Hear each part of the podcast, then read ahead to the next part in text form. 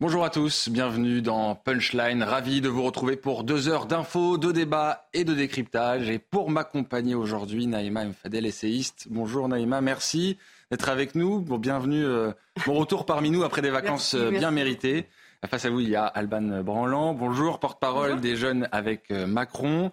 Et Denis Deschamps, bonjour, bonjour. analyste et conférencier. Au sommaire, ce dimanche, on reviendra notamment sur la grogne des policiers dont le malaise fait la une du JDD. Ils dénoncent notamment une présomption de culpabilité qui pèse sur leurs épaules. On parlera aussi de ce drame horrible à Cherbourg. Une femme de 29 ans est actuellement entre la vie et la mort après avoir été agressée et violée par un homme de 18 ans. Son état de santé est tel qu'une cellule psychologique a été activée pour les soignants au sein de l'hôpital où elle est actuellement placée le coma. Enfin, en deuxième partie de cette émission, on reviendra sur la polémique autour du rappeur Medine, invité aux universités d'été de la France insoumise et des écologistes. Sa présence est une ligne rouge pour la majorité qui l'accuse d'antisémitisme et appelle officiellement les partis d'opposition à renoncer à cette invitation. Voilà pour nos principaux thèmes de débat en cette fin d'après-midi, mais d'abord, c'est l'heure de faire un point complet sur l'information et c'est avec vous, Adrien Spiteri. Bonjour Adrien. Bonjour Thomas, bonjour à tous. À Grasse, trois personnes ont perdu la vie dans l'incendie d'un immeuble. Le feu s'est déclaré vers 3 heures du matin dans le centre historique de la ville. L'enquête est en cours pour déterminer l'origine du sinistre. Selon le maire LR de la commune Jérôme Viau, l'immeuble n'avait pas de problème structurel. Le pape François réagit au décès de migrants en Méditerranée ces derniers jours. Ils sont une plaie ouverte dans notre humanité, a déclaré le souverain pontife. Il a dit prier ce dimanche pour les 41 personnes portées disparues cette semaine. Depuis le début de l'année, plus de 2000 migrants sont morts en mer Méditerranée.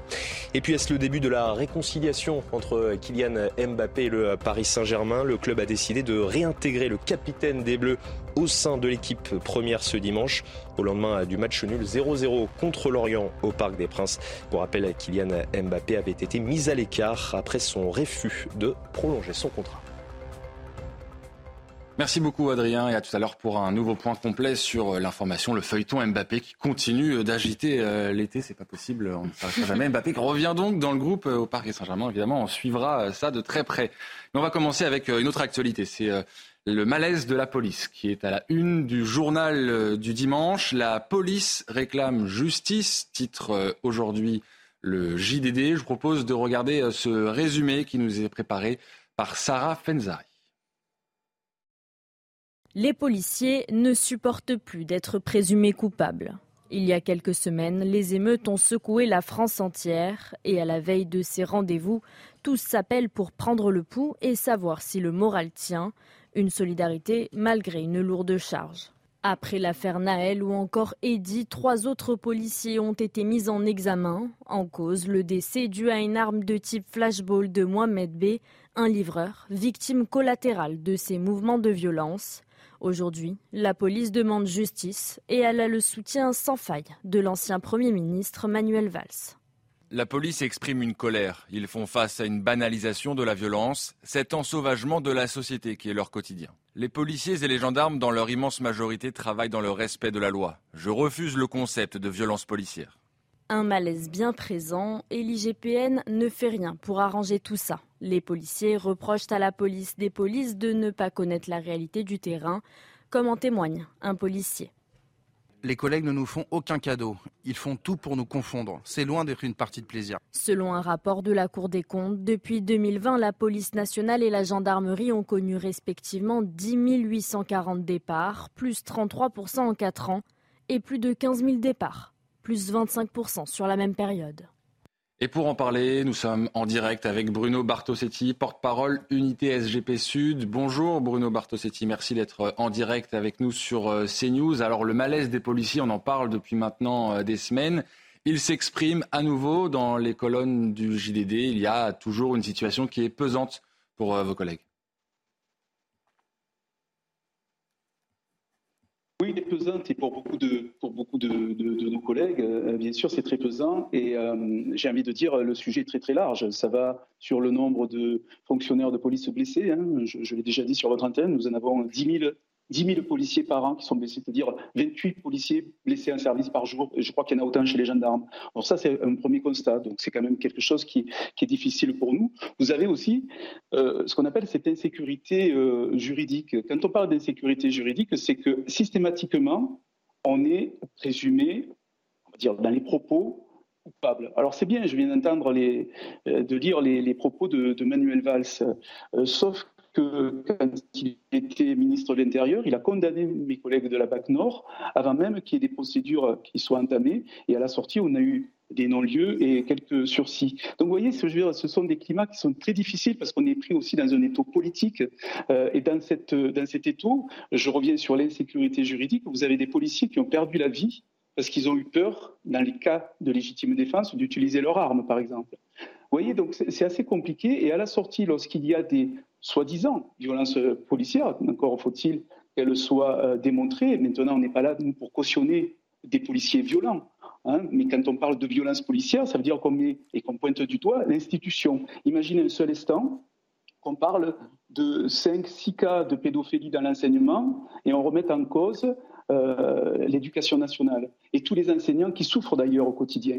Vous voyez, c'est ce qui est très difficile, c'est-à-dire que si tous les jours on disait attention, les policiers tuent, mais attention, les enseignants violent, vous imaginez un petit peu euh, euh, la pression que ça peut mettre sur l'épaule des, professionnels. J'ai pris l'exemple des enseignants, mais ça peut être euh, d'autres professions.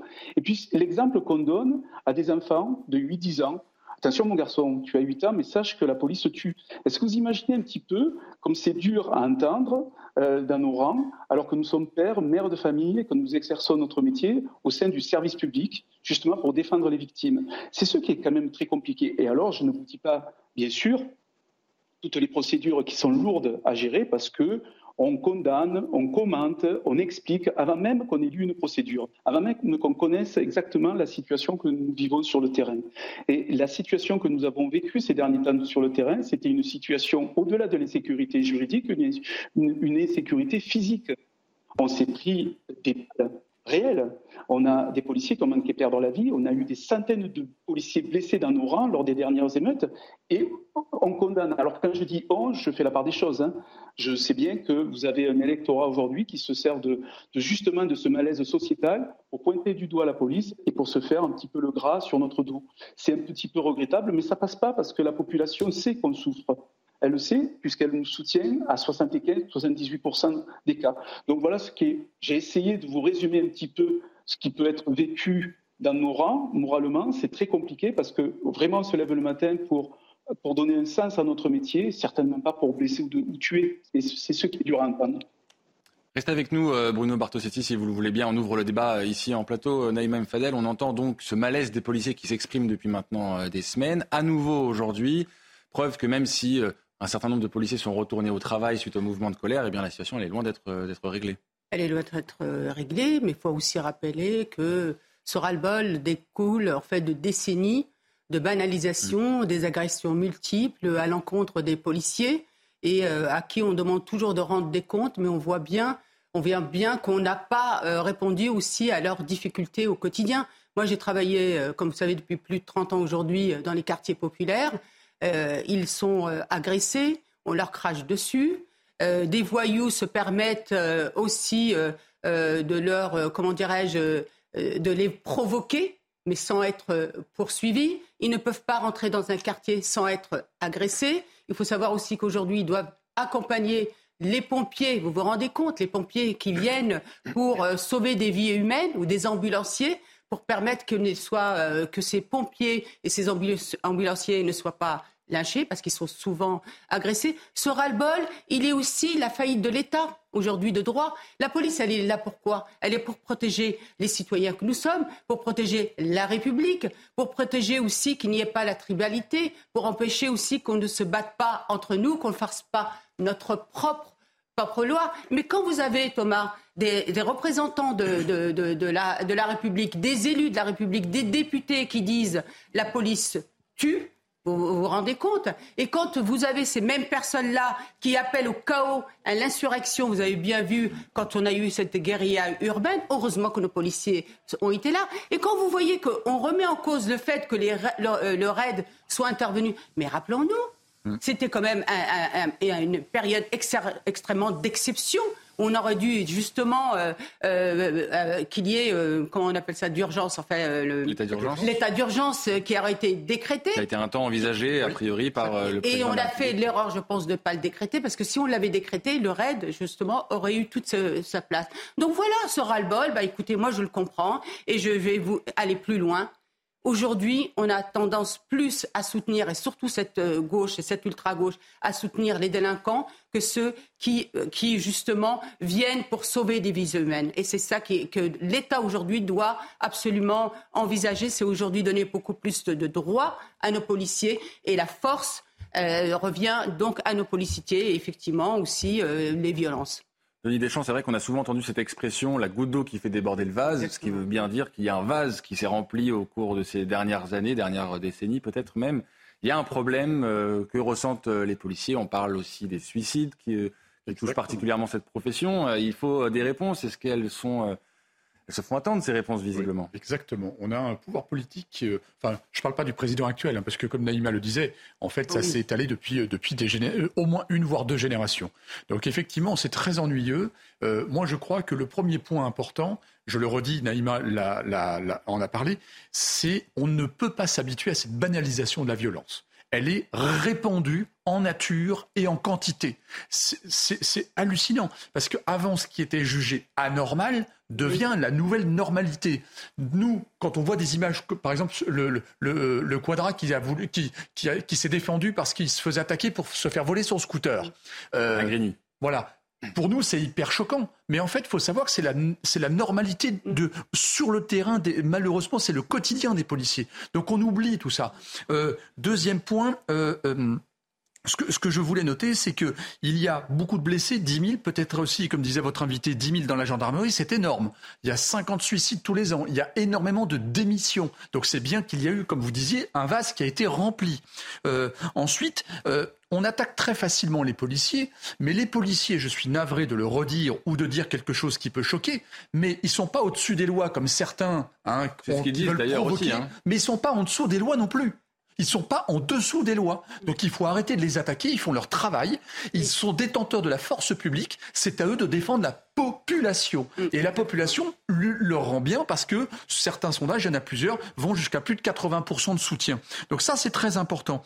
Euh, ensuite, faut pas oublier qu'on a euh, deux événements majeurs qui vont arriver de très très grande ampleur et on, et on tire sur notre police. On est fou, quoi. Vous parlez de la Coupe du Monde de rugby, et des Jeux Olympiques. Exactement. Et dernier point, et dernier point je, suis, euh, comment dire, amusé parce que c'est triste en réalité de voir la réaction d'un ancien Premier ministre. Et je dis aux policiers, faites attention, la parole politique est changeante. Justement, sur la parole euh, politique, Alban Bon, on a vu Gérald Darmanin euh, recevoir les, les syndicats de police, être à l'écoute malgré tout, ils attendent encore euh, des réponses. Le temps des réponses viendra, selon vous? Je pense qu'on peut reprocher des choses au gouvernement, comme à tous les gouvernements, hmm. mais certainement pas de ne pas avoir soutenu la police. On parle de plus de 10 000 policiers depuis le début de mandat 2017. On parle de plus d'infrastructures, on parle de plus de matériel, on parle, d'un soutien vraiment au quotidien. Donc déjà, je pense que c'est la première chose qu'il faut rappeler. Derrière certains partis qui ont des discours et quand on regarde les actes, on voit qu'il n'y a rien à voir. Je pense par exemple au, mandat de Nicolas Sarkozy. Moins 12 000 policiers pendant le mandat de Nicolas Sarkozy. Donc voilà, on, est là, on est présent, on, entend aussi le ras-le-bol. Il y a eu une recrudescence des, des, violences, on a eu des années extrêmement compliquées, qu'il s'agisse des attentats terroristes, qu'il s'agisse des gilets jaunes, qu'il s'agisse des émeutes. On est là, on écoute nos policiers. Mais je pense que c'est aussi extrêmement important de rappeler qu'il ne peut pas y avoir de justice d'exception dans notre pays et que ce qui permet à la police d'être respectable aujourd'hui, c'est de montrer que la violence est proportionnée. Et donc c'est pour ça qu'il doit y avoir des enquêtes et c'est pour ça qu'il ne peut pas y avoir de justice d'exception. Bruno Bartosetti, vous êtes toujours euh, en, direct avec nous. Alors, euh, dans le JDD, toujours, Olivier Marchal disait ce matin, le métier de policier doit être mieux considéré, mieux reconnu. Est-ce que ce métier doit aussi être euh, mieux considéré, mieux reconnu par les pouvoirs politiques, justement? Alors, euh, bien évidemment qu'il doit être mieux reconnu. D'ailleurs, euh, lorsque vous parlez du, premier, euh, pardon, de, l'entretien que nous avons eu avec Darmanin, il a fallu qu'on mette la pression pour qu'on ait une protection juridique fonctionnelle, pardon, une protection fonctionnelle élargie. C'est-à-dire que, que l'on soit mis en cause dans l'exercice de profession ou qu'on soit victime, on demande une protection fonctionnelle qui doit s'élargir même, même jusqu'à la famille, qui prend, qui, prend des pressions énormes lorsque le mari ou la femme est euh, suspecté de violence ou, ou, autre sujet. Donc je crois que ça, ça demande vraiment un travail et on a été entendu à ce niveau. Lorsqu'on est suspendu dans nos fonctions lorsqu'on est mis en examen, on demande euh, que notre salaire soit euh, pris en charge dans son intégralité. C'est logique aussi, c'est la seule profession qui souffre justement de cette double sanction et la sanction juridique et la sanction administrative avant même que l'on soit condamné. Donc c'est ça qui est important, ça sur l'aspect juridique et administratif. Et au-delà de la considération, Bien, écoutez, vous me tendez la perche. Euh, je n'ai pas retenu le nom de, votre invité euh, qui, qui, qui, euh, défend la jeunesse macroniste. C'est Alban Branlant, porte-parole des jeunes avec Macron, qui est avec nous. Enchanté. Voilà, excusez-moi. il n'y a, pas de souci, il n'y a pas de souci. Je suis désolé. De toute façon, il n'y a personne qui nous écoute, on est entre nous deux. Mais vous allez m'expliquer pourquoi vous allez m'expliquer pourquoi euh, l'exécutif condamne un policier avant même qu'une procédure soit entamée. Exactement. Ça a été fait avec votre collègue de Nanterre. Expliquez-nous pourquoi euh, on n'est pas ni au-dessus des lois, ni en dessous, mais l'exécutif a la même position. Il n'a pas à être au-dessus des lois. Il n'a pas à condamner un policier avant même que l'enquête débute. Et vous allez me développer pourquoi il a fait. Eh mais vous n'allez pas le faire. Vous allez habilement vous écarter du sujet. Donc tout ça, ce sont des pressions qui s'exercent sur les épaules des policiers et qui deviennent intenables pour nous au quotidien. Parce qu'on sait qu'on est pris dans un étau politique permanent. En permanence, nous sommes dans cet étau politique. Et ça commence là, la considération des policiers. C'est-à-dire que quand vous avez un député euh, qui nous soutient dans nos actions, et puis un autre député républicain les mêmes, qui condamne les policiers avant même crois qu'on a perdu la liaison malheureusement avec euh, Bruno Bartosetti. On l'a retrouvé. Au quotidien, je ne sais, sais plus à quel moment ça a coupé, mais lorsqu'on est, lorsqu'on est pris dans cet étau politique en permanence, de gauche comme de droite, ça devient très on, va laisser Alban Branland justement vous répondre. Bruno Bartosetti faisait évidemment référence aux propos d'Emmanuel Macron, qui avait parlé de gestes inexcusables euh, juste après mm. la mort de Naël. Je pense que l'essentiel, je l'ai dit euh, auparavant. Euh, c'est une sorte de présomption de culpabilité qui peut être ressentie, en tout cas en tant que telle, par, euh, par les policiers. C'est ce Il faut laisser la justice faire son travail. C'est extrêmement important de le rappeler. Et en effet, les policiers ne sont pas au-dessus ni en dessous des lois. Mais il y, a deux facteurs. Alors, allez-y, Au-delà de, de, la justice, je pense que le, le président de la République aurait dû un message très fort, parce que c'est le représentant de la nation et que nos forces de l'ordre sont là pour la sécurité de l'État et notre sécurité. Mmh. Et quand moi j'entends c'est des judiciables comme les autres, je dis non.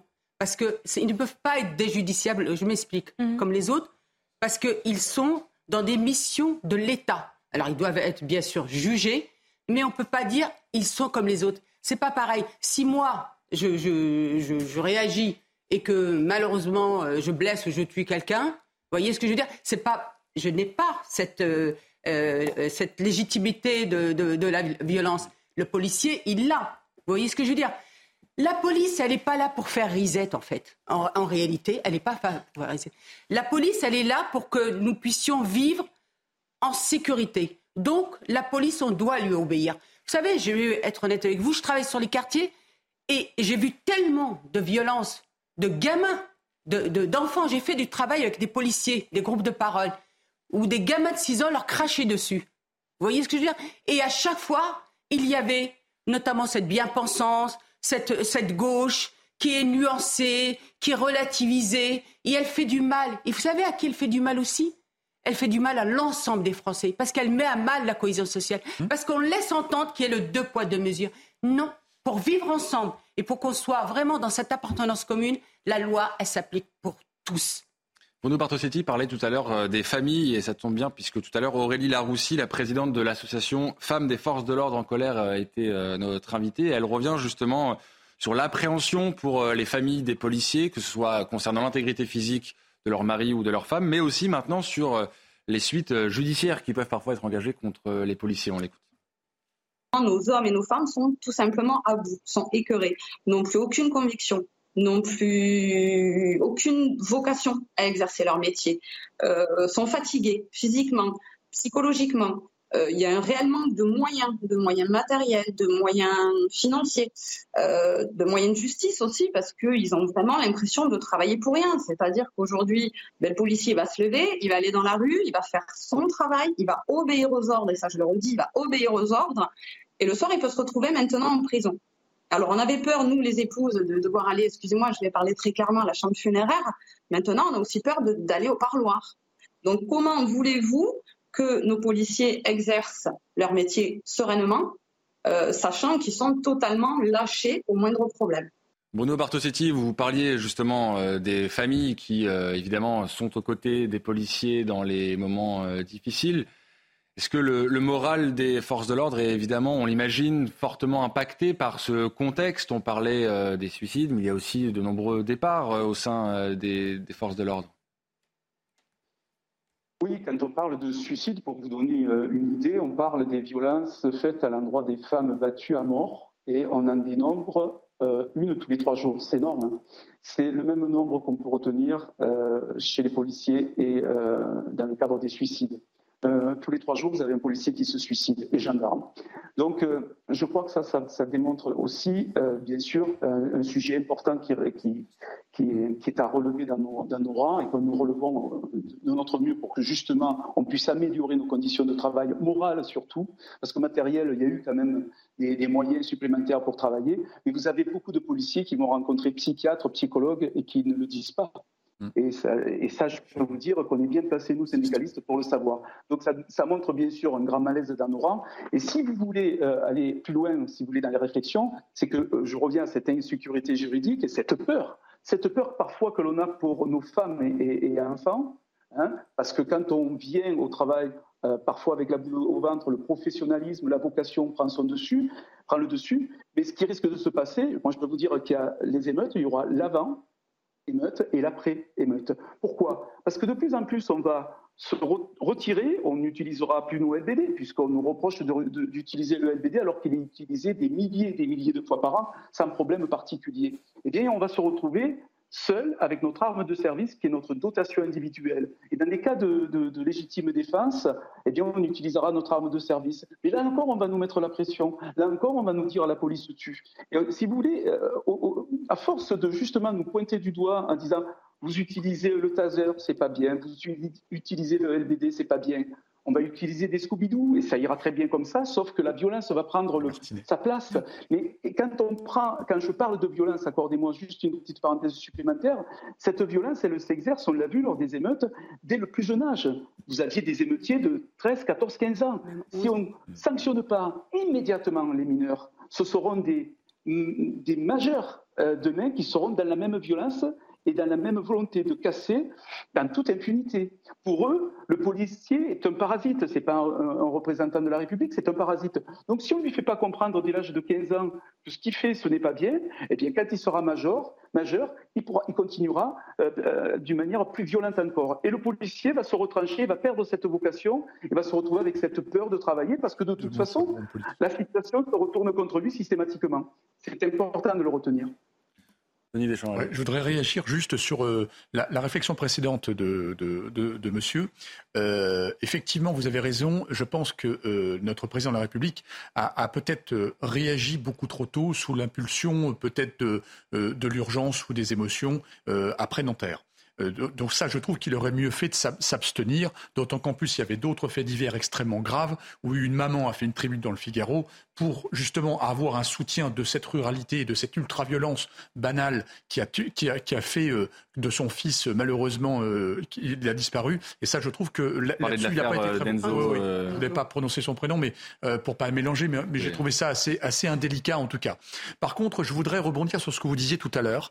effectivement, vous avez raison. Vous avez raison. le, monde politique ne devrait pas tout commenter bêtement, simplement pour se faire une tribune dans, les médias, presse écrite ou, ou, télévisée, simplement, comment dire, en jugeant à la place des juges euh, des situations qu'ils ne connaissent pas. Ils connaissent pas les, dossiers, ils ne connaissent pas les, ils connaissent même pas les fragments de vérité des situations, mais ils commentent en permanence et ce sont, ils, se prennent pour des juges. Je trouve, comme les policiers qui détiennent la force publique et qui sont les gardiens de la démocratie, le législateur, les députés, eux aussi ont une responsabilité et ils devraient justement sentir cette responsabilité parce que c'est eux qui font les lois, notamment les lois de cette République et des juges, et donc ils devraient s'abstenir parce que c'est une évidence, ils n'ont pas le dossier, mais ils se permettent de juger les, de, juger les policiers. C'est navrant. Bruno Bartosetti, vous avez euh, quelques secondes pour euh, répondre sur euh, évidemment l'attitude des, politiques. On peut aussi dire d'ailleurs que certains politiques évidemment utilisent les faits autour de la police à des fins justement électorales et peut-être que certains d'ailleurs ont plutôt mis la focale sur les policiers qui ont commis ou non des erreurs plutôt que sur les très nombreux policiers, 900 policiers de mémoire qui ont été blessés pendant, pendant les émeutes. Oui, voilà, je, trouve vraiment regrettable que, des, politiques dépensent autant d'énergie pour, attaquer l'institution police, qui dépensent de l'énergie pour donner plus de moyens à la justice, qui dépensent de l'énergie pour donner une protection optimale aux infirmiers, aux, enseignants qui se font agresser, qui donnent plus d'énergie justement pour, défendre cette police, et, je pèse les mots, mais cette police républicaine, vous comprenez, nous sommes là pour servir la République et dans la déontologie et dans le respect de la République, qui dépense de l'énergie justement pour que notre pays ne, véhicule pas cette haine que l'on voit véhiculer dans les, réseaux sociaux. Vous voyez, au moment où je vous parle, je, sais que je vais, être, je vais être sali, je vais être insulté, je vais être menacé dans les réseaux sociaux, tout simplement parce qu'on ne prend pas le temps d'écouter justement quelle est la démarche actuellement des syndicalistes de la police nationale, euh, qui est celle de défendre le service public, de, comprendre que nous travaillons pour les victimes, que nous avons une mission de vocation et euh, un intérêt pour le service public et d'avancer dans ce pays, dans ce schéma-là. Plus on va attiser la, haine pour des, pour, des, pour des retours politiques et, plus on, on, va aller dans le chaos. C'est la volonté malheureusement des gens haineux, mais je, dis bien encore une fois, je ne vais pas les changer. Ils sont une minorité à, être violents envers nous. Et ces mêmes députés, je reviens aux politiques, ces mêmes On, arrive au bout euh, du temps, euh, Bruno Bardossetti, mais en dernier mot, hein, très, très, vite, le même, député, le même, député qui se fait agresser viendra au commissariat déposer plainte en pleurant et en attendant de, nous le meilleur. Merci euh, en tout cas, merci beaucoup d'avoir été en direct avec nous, Bruno Bartosetti, porte-parole unité SGP Sud. On va marquer une pause et on reviendra dans quelques instants sur euh, ce drame terrible qui s'est, qui s'est déroulé à Cherbourg. De retour euh, dans Punchline, toujours avec euh, mes invités pour m'accompagner, Naïma Mfadel, Denis Deschamps, Alban Branlan. On en vient à ce drame absolument horrible. Ça s'est déroulé à Cherbourg, une agression d'une violence rare. Une femme de 29 ans est actuellement entre la vie et la mort après avoir été frappée et violée à son domicile par un homme de 18 ans. Regardez euh, les détails, ils sont signés Mathilde Ibanez. C'est une agression barbare, d'une rare violence. Les faits se sont passés la semaine dernière vers 8 heures du matin dans l'appartement d'une jeune femme âgée de 29 ans à Cherbourg-en-Cotentin dans la Manche. Un homme s'est introduit chez elle, l'a frappée à de multiples reprises avant de la violer plusieurs fois, notamment avec un manche à balai provoquant de lourdes et nombreuses lésions internes. La femme a pu contacter les secours juste après l'agression. Elle aurait dit aux enquêteurs avoir déjà croisé le chemin de son agresseur, mais de ne pas le connaître personnellement.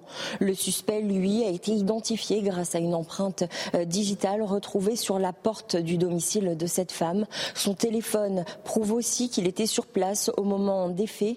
Il s'agirait d'un homme, Oumar N, âgé de 18 ans, de nationalité française, déjà connu des services de police. Il a été placé en garde à vue où il a fini par reconnaître les faits. Une expertise psychologique va être réalisé dans le cadre euh, d'une commission euh, rogatoire. Il encourt en tout cas la réclusion criminelle à perpétuité.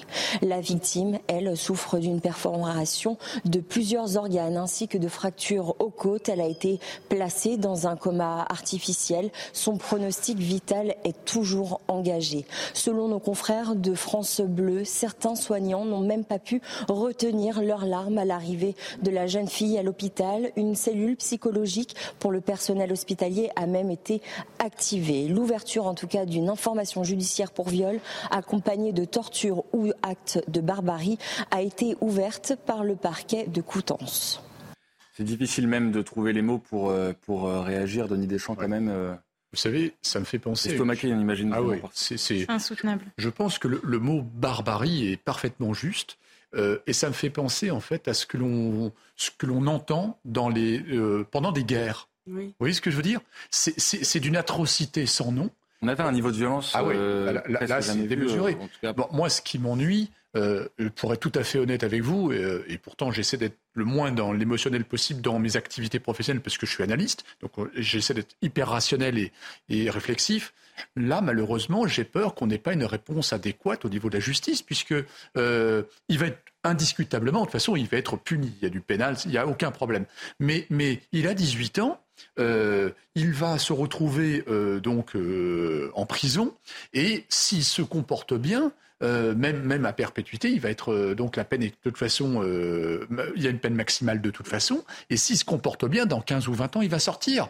Et, malheureusement, pour avoir disjoncté jusqu'à ce point-là, ne me dites pas que techniquement, il ne peut pas redisjoncter. Quoi. Moi, je suis très effrayé de voir des individus dans la nature qui sont capables d'une telle violence. Quoi.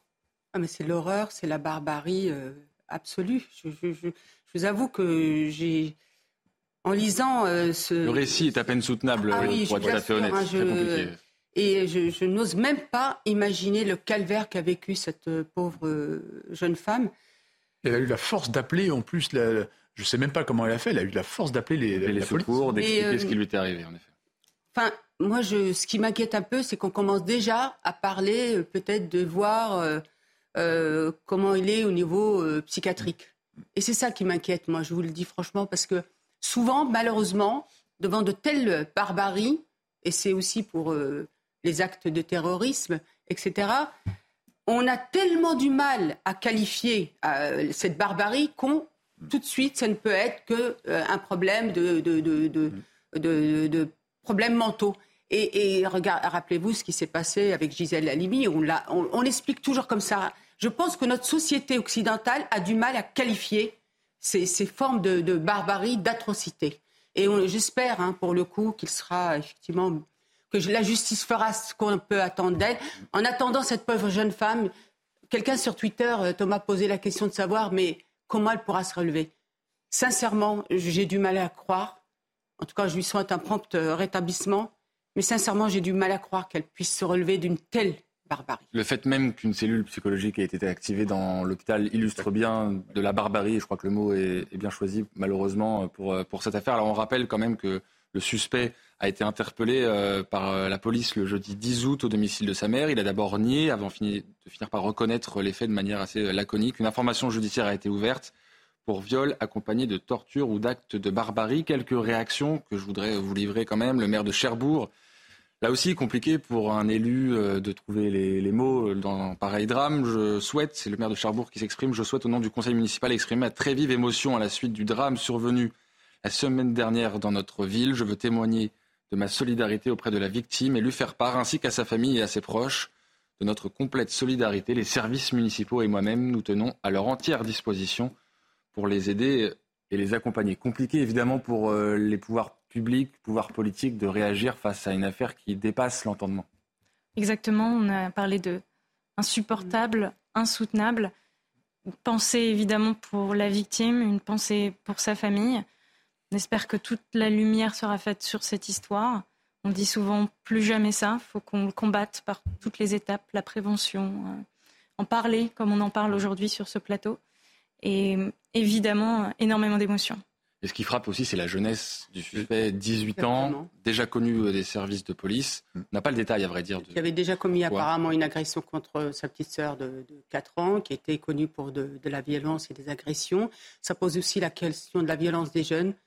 Euh, le docteur Maurice Berger en parle. Il dit qu'il a affaire à des enfants qui sont en centre d'éducation renforcée, qui sont d'une violence inouïe, que certains ont tué des personnes et ne sentent même pas le chagrin. D'ailleurs, lui, euh, il ne ressent aucune, d'après ce que euh, disent les policiers, ne ressent aucune culpabilité. Moi, j'appelle encore de nouveau à la question euh, de, de la parentalité, de la parentalité qu'il faut absolument aborder. J'espère que Monsieur le Président de la République va enfin aborder cette question. Parce Je pense que, ça a été abordé notamment pendant les, pendant les émeutes. Euh, la parentalité. Oui, mais euh, justement, alors le Président de la République et le, ministre Darmanin avaient parlé même du Pont-Mériti de poursuivre même les parents qui sont responsables des faits et des actes criminels de leurs enfants mineurs. Et après, il est revenu dessus. On a parlé même de, de, conditionner les allocations familiales. Il y a le, le droit, les droits que notre pays, l'État-providence euh, octroie, mais il y a aussi, ils doivent être aussi adjoints à euh, des, conditions. On ne peut pas faire l'un sans l'autre les allocations familiales sont faites pour aider, accompagner la parentalité, mais pas pour qu'on puisse que les parents ne jouent pas leur rôle. Et aujourd'hui, on voit bien que la délinquance des mineurs commence très tôt. Vous avez parlé tout à l'heure des émeutes. Moi, sur certaines villes, à 11 ans, à 11 ans, Thomas, des gamins étaient dans les émeutiers, dans les pillages. Donc, à un moment, il faut arrêter de, se voiler la, la, face. Et parce qu'en abordant cette question de la parentalité et de, poursuivre les parents qui sont défaillants ou de soutenir les parents qui ont des, difficultés euh, euh, dans le cadre de leur responsabilité, eh bien, on sauve des, gamins aussi. On sauve des gamins, comme vous l'avez dit tout à l'heure, qui ne s'installeront pas par la suite dans la délinquance. Voilà ce qu'on pouvait dire sur euh, cette affaire de Cherbourg. Évidemment, juste, un, mot. On a parlé de, responsabilité euh, parentale. Et... On rappelle qu'il est majeur, euh, le suspect à 18 ans. Oui, mais il a commis les, actes. On a tous en tête notamment l'image d'un TikTok qui était viral pendant les émeutes où le père vient chercher son enfant. Il y a cette responsabilité-là. Et puis, il y a aussi la responsabilité de réinsertion en détention. C'est un milieu que je connais bien. J'ai travaillé dans le milieu associatif, donc j'étais en détention notamment en travaillant avec des mineurs. Et euh, il y a l'idée de, de créer du lien avec l'extérieur et de, de travailler la réinsertion afin qu'on puisse éviter le plus possible la récidive. On parle souvent de, de punir plus, il faut qu'on réfléchisse à punir mieux. Et punir aussi dès le premier méfait, c'est ce qui est recommandé parfois? Complètement, complètement. Et puis qui est, moi je suis absolument contre les peines planchées parce qu'il faut vraiment que l'on soit le plus possible plus possible précautionneux du dossier. Euh, on peut pas, on peut, peut pas euh, mettre quelque chose de mécanique à ce qui n'est pas mécanique. L'humain, non, pas du tout. Dissuader, c'est sauver. On, ne peut pas mettre une solution mécanique à ce qui n'est pas mécanique. L'humain? C'est ce que dit le docteur Maurice Berger. Il dit dès le premier acte de délinquance, dès le premier acte, 15 jours de prison. Le docteur Maurice Berger, pédopsychiatre, qui a travaillé au centre d'éducation renforcé, en centre d'éducation fermé. Les Pays-Bas l'ont fait. Ils ont endigué justement la délinquance euh, des mineurs. Aujourd'hui, les mineurs ils sont livrés aussi dans les deals. Aujourd'hui, les, gamins sont livrés à, des bandes crapuleuses. Regardez même les mineurs isolés aujourd'hui. Ils sont livrés. Pourquoi? Parce qu'on sait parfaitement qu'ils ne risquent rien. Eux-mêmes le disent. Aujourd'hui, intervenir d'une manière euh, avec autorité, avec fermeté, c'est sauver des vies. Et ça fait des décennies. C'est pour ça que ce n'est pas, ce gouvernement-là. Hein. Vous savez, je travaille depuis, euh, euh, près de 40 ans maintenant sur la question des quartiers populaires. Donc ce n'est pas d'aujourd'hui. Malheureusement, aujourd'hui, on paye toutes ces conséquences. Et c'est comme ce que vous avez dit tout à l'heure, des générations aujourd'hui, aussi de parents, qui sont installés aussi dans ce laxisme si, vous, me permettez, vous prenez euh, l'exemple des Pays-Bas, il me semble, c'est cela. Euh, moi, je vais prendre l'exemple de l'Infinlande. Il y a 50 ans, c'était le pays où il y avait le plus de criminalité. Ils ont complètement changé leur politique pénale. Aujourd'hui, il y a du travail d'intérêt général. Il y a des, des, alternatives, des alternatives aussi à la détention. Et on a un taux de récidive qui a énormément chuté. Donc, réfléchir à notre politique pénale, c'est extrêmement important également. Voilà, en tout cas, on souhaite évidemment un prompt rétablissement à cette euh, femme de 29 ans victime d'une agression, euh, encore une fois, horrible à euh, Cherbourg. On en vient maintenant à la situation dans la Manche. hier, un naufrage à nouveau dans la Manche. Six exilés afghans ont perdu la vie. Le secrétaire d'État chargé de la mer, Hervé Berville, s'est rendu sur place à Calais. Il a pointé la responsabilité des trafiquants criminels qui envoient les migrants à la mort, s'engageant à une lutte implacable contre ces réseaux. Écoutez. Ce naufrage d'une embarcation euh, de migrants, c'est un drame humain terrible. Et si nous déplorons aujourd'hui euh, six victimes, c'est la responsabilité de trafiquants, de criminels qui envoient, et il faut le dire comme ça, qui envoient des jeunes, des femmes, des adultes à la mort à travers ces routes maritimes qui sont dangereuses et qui sont euh, mortelles. Alors chaque année, les traversées se multiplient, causant de nombreux drames. Ils sont plus de 100 000 migrants à avoir tenté de rejoindre illégalement l'Angleterre par la Manche depuis 2018. Regardez ce sujet de Dounia Depuis 5 ans, ils sont 20 000 chaque année à traverser la Manche à bord de petites embarcations. Un nombre en constante augmentation et ce, malgré le durcissement de la politique migratoire du Royaume-Uni et la coopération franco-britannique. Je suis en train de proposer de nouvelles lois. Si vous venez au Royaume-Uni illégalement, vous ne pouvez pas rester. Peu importe les efforts déployés. J'ai aussi scellé un accord avec la France pour arrêter les bateaux à la source avant même qu'ils ne franchissent la Manche. Depuis 2018, ce sont donc près de 100 000 migrants qui ont effectué la traversée au péril de leur vie. Côté français, un appel à plus de fermeté est également porté par certains élus, notamment concernant le démantèlement des camps de migrants dans le nord de la France. Il faut euh, mener une lutte pour démanteler euh, les camps euh, et pas les laisser prospérer comme on peut avoir maintenant des camps de 100, 200 personnes et les démanteler une fois tous les 2-3 mois. Jeudi dernier, le ministère britannique de l'Intérieur a indiqué qu'un record venait d'être atteint pour cette année en une journée seulement, près de 755 migrants ont effectué la traversée. Denis Deschamps, malheureusement, ces drames dans la Manche, ce sont des phénomènes qui se répètent euh, chaque année, auxquels on assiste malheureusement euh, régulièrement. Comment euh, endiguer le, problème? On a vu là des propositions, par exemple, de Pierre-Henri Dumont. On voit aussi l'attitude et la position du Premier ministre britannique. évidemment, le problème se pose toujours de manière aussi régulière. Ça fait beaucoup réagir, mais en attendant, il n'y a pas eu beaucoup de solutions. Euh, ces, personnes risquent leur vie volontairement pour, pour fuir des dictatures ou des, euh, comment dire, des situations incroyables comme en, comme en, Syrie où le dirigeant a gazé son peuple quand même. L'Afghanistan, on ne peut pas dire que ce soit une terre, une terre démocrate et accueillante. Donc on comprend ces gens qu'ils veuillent aller vers euh, l'Occident qui pourrait leur apporter du travail, de la sécurité, on parlait de sécurité juste avant, de la sécurité et aspirer à, une certaine idée du bonheur qui serait déjà de, vivre dans de bonnes conditions. Donc ça, c'est le premier point. Le deuxième point, les réactions politiques. Les réactions politiques, on a vu la, vidéo format TikTok de Richie Sunak. Euh, là aussi, il parle à son électorat, comme M. Dumont.